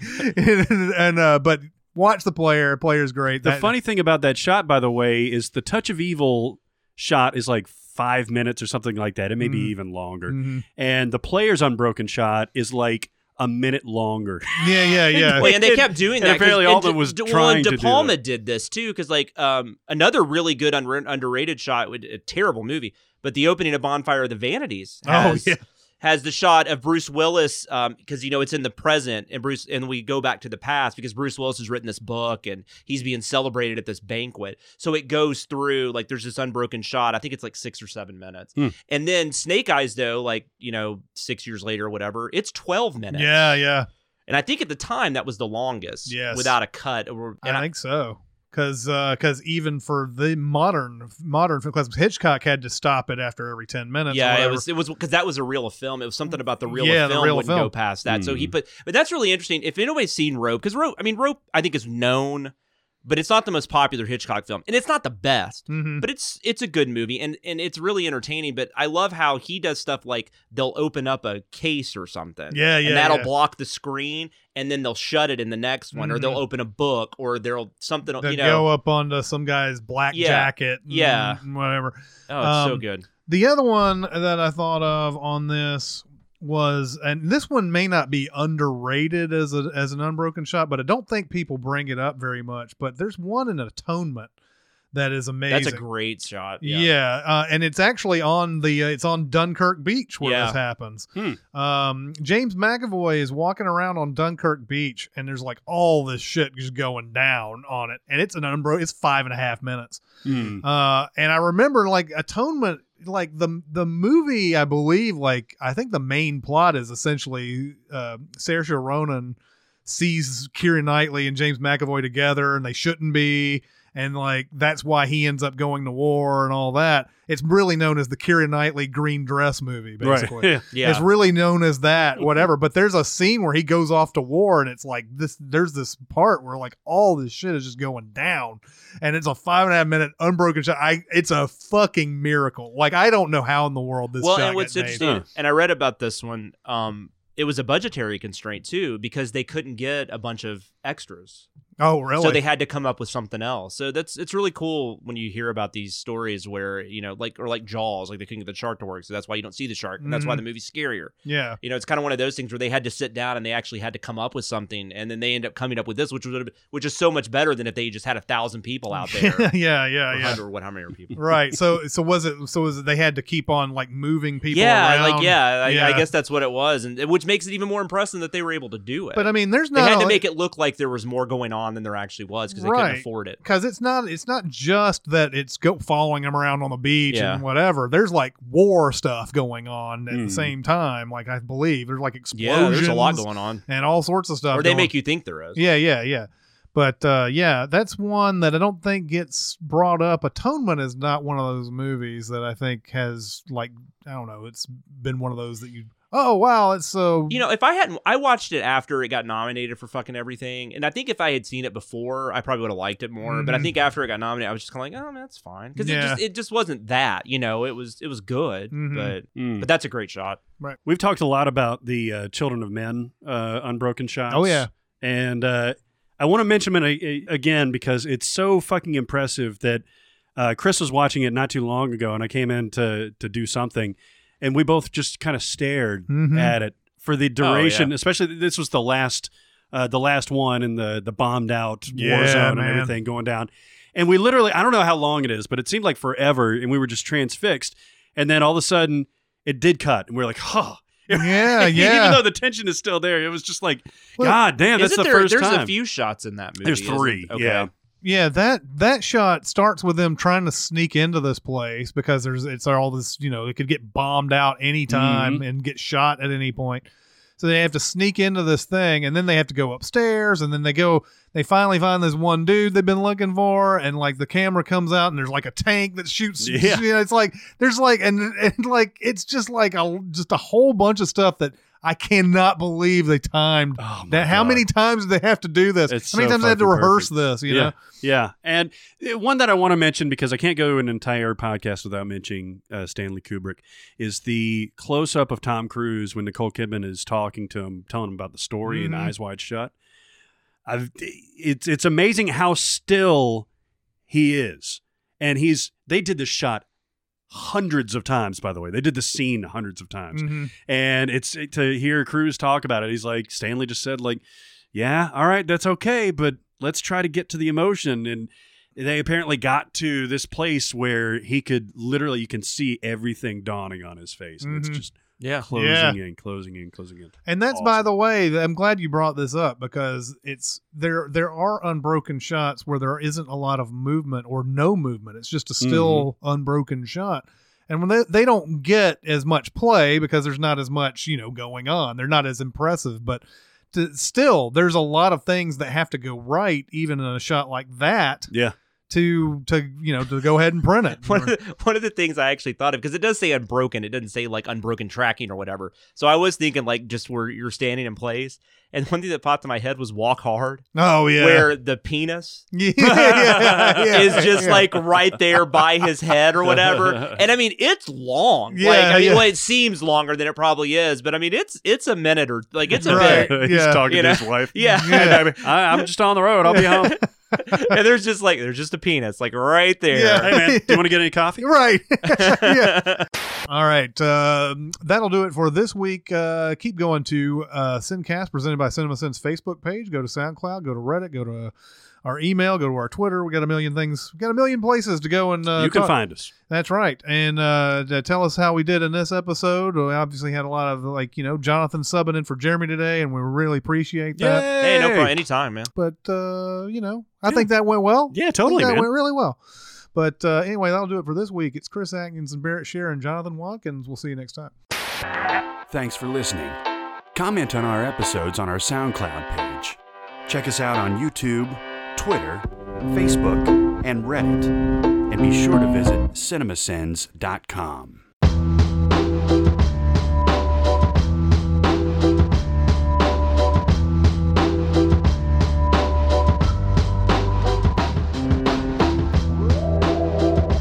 Like it, all these comedies have to have the wacky best friend Mm-hmm. that says inappropriate shit because it's it's Melissa McCarthy and then it's um, uh, Kathryn Hahn Yeah. in Bad And Moms. it's the whatever the chick is. Who's the chick from Twenty Two Jump Street? She's the one in Rough Night. oh yeah, it's fucking I uh, can I like her, but I can't. and uh, because there's that scene in the pre the red band trailer where she's like, "You're we're gonna get so much dick," and then she's like, "Oh hi, Greg." Yeah. Yeah. Who is that? Who is that What- from Twenty Two Jump Street? Uh, that's in Rough. She's Night? also in Goosebumps because I that Goosebumps was on last night, so that's how I know You, that. you talking about the chick that's in Workaholics and liking a ton of stuff? Yeah. Yeah. Um, May or may not be British. she's got a um, she's got like a real. I want her to be British. She's got like a real straight up average girl's name, I think. Like, Yeah. uh, yeah. I got her. That's actually one of my favorite parts in Twenty Two Jump Street, though, where uh, she's "Are we gonna kiss?" Oh, at the end, yeah. Yeah. with her- when she's fighting Jonah Hill. Jillian Bell. Jillian, Jillian Bell. There you go. Yeah. Um, Although I don't think it then goes into where like everybody feels like they have to kill each other and all that. It's like, Jeremy Piven, though, right? That kills the stripper. Mhm. I mean, accidentally puts her up on the hook or whatever. Yeah, because he's like fuck, he's like fucking her in the bathroom, and Yeah. there's like a hook on the bathroom that like he's he's like he's like nailing her up against the wall, and there's a hook there. But I think in Rough Night, it's that it's like a Jillian Bell jumps on him. I think that's Something what like kills him. that, So it's going to be like death from a fat woman. That's awesome. Mm-hmm, It's great. she's not fat. No, she's not. fat, But I'm saying that's what the movie makes it seem like. She's like, wait, no, it's my turn, and then like they do like the slow mo, like, oh, you know. fucking hate the slow mo. I'm going to talk about B movie. B movie's got a fucking every animated Did that Uh, release today? I hadn't yeah, been on YouTube that. today. Um, every kids movie has that emoji movie had it too where it's like this supposedly hilarious situation where like it slows down and there's some disaster going on he's like no Yeah. You're right. That is in everything. It's in Ferdinand too. It's when he's Oh, uh, yeah, about it's in the jump trailer. on the rabbit. Yeah. Yeah. oh, fuck that what is the best animated film Oh, I. Coco. I mean, I I haven't seen that yet. for me, yeah, Coco. I don't even think it's close. I haven't seen your name. That's the one I haven't seen. Isn't that the Oh, anime yeah. that I've Mm. heard's really good? I haven't seen that, but I can't even think of anything other than Coco and Ferdinand. I'm trying to think of one I even remotely liked because I didn't like Boss Baby. I didn't like Smurfs. I didn't like Emoji. I didn't like. Did you see Despicable Me three? I hated that Despicable was Me 3. Fuck that very bad, so bad. that was offensively bad. Meredith Yeah. went and saw that with us, and um, I turned to her like 20 minutes in because usually she's a pretty good barometer and stuff like this. I was like, "This is bad, right?" She's like, "Oh yeah, it's fucking it's terrible." Yeah, I fell the fuck asleep in that movie. hmm It was know- it was like up late the night before, and I was just like, the only other time I did was Lara Croft Tomb Raider. Ah, I've fallen asleep in many movies. I'm sure you have. mainly, I mainly, never have. mainly, but uh, when I was working at the movie theater and it was like a long day. Yeah, hell yeah. Um, like when I first started working at Hollywood 27, I was used to really long nights, and then I went away from Hollywood 27 for a while. Didn't see movies like super late in the, the wee hours of the morning for a long time, and then when I came back. I remember one of the first movies I watched when I came back to Hollywood 27 was Gangs of New York. Oh yeah, And that's a was, long It was movie. like midnight, one o'clock, somewhere Yeah. around there. We started that thing, and uh, I was with a a coworker, and there was a point like it was like halfway through the movie. He turned to me to say like s- something was cool or whatever, and I was like, and I was tired, man. that makes me think. I found this old '80s slasher on uh, YouTube that uh, some people had recommended on a podcast, and it sounded kind of interesting. I think I watched it in October. I think I think one of the titles is "A Dorm That Dripped Blood." I think it's also called like Pranks. hmm it wasn't very good, but what was so funny is the killer literally goes up to the like the final girl towards the end. And they haven't actually revealed it yet, but he just kind of looks at her. He's like, "You realize I'm the killer, right?" like that's how they revealed the killer. that's badass. And I was like, "This movie's pretty boring, but that's awesome." Oh yeah. like I will never ever forget that. Like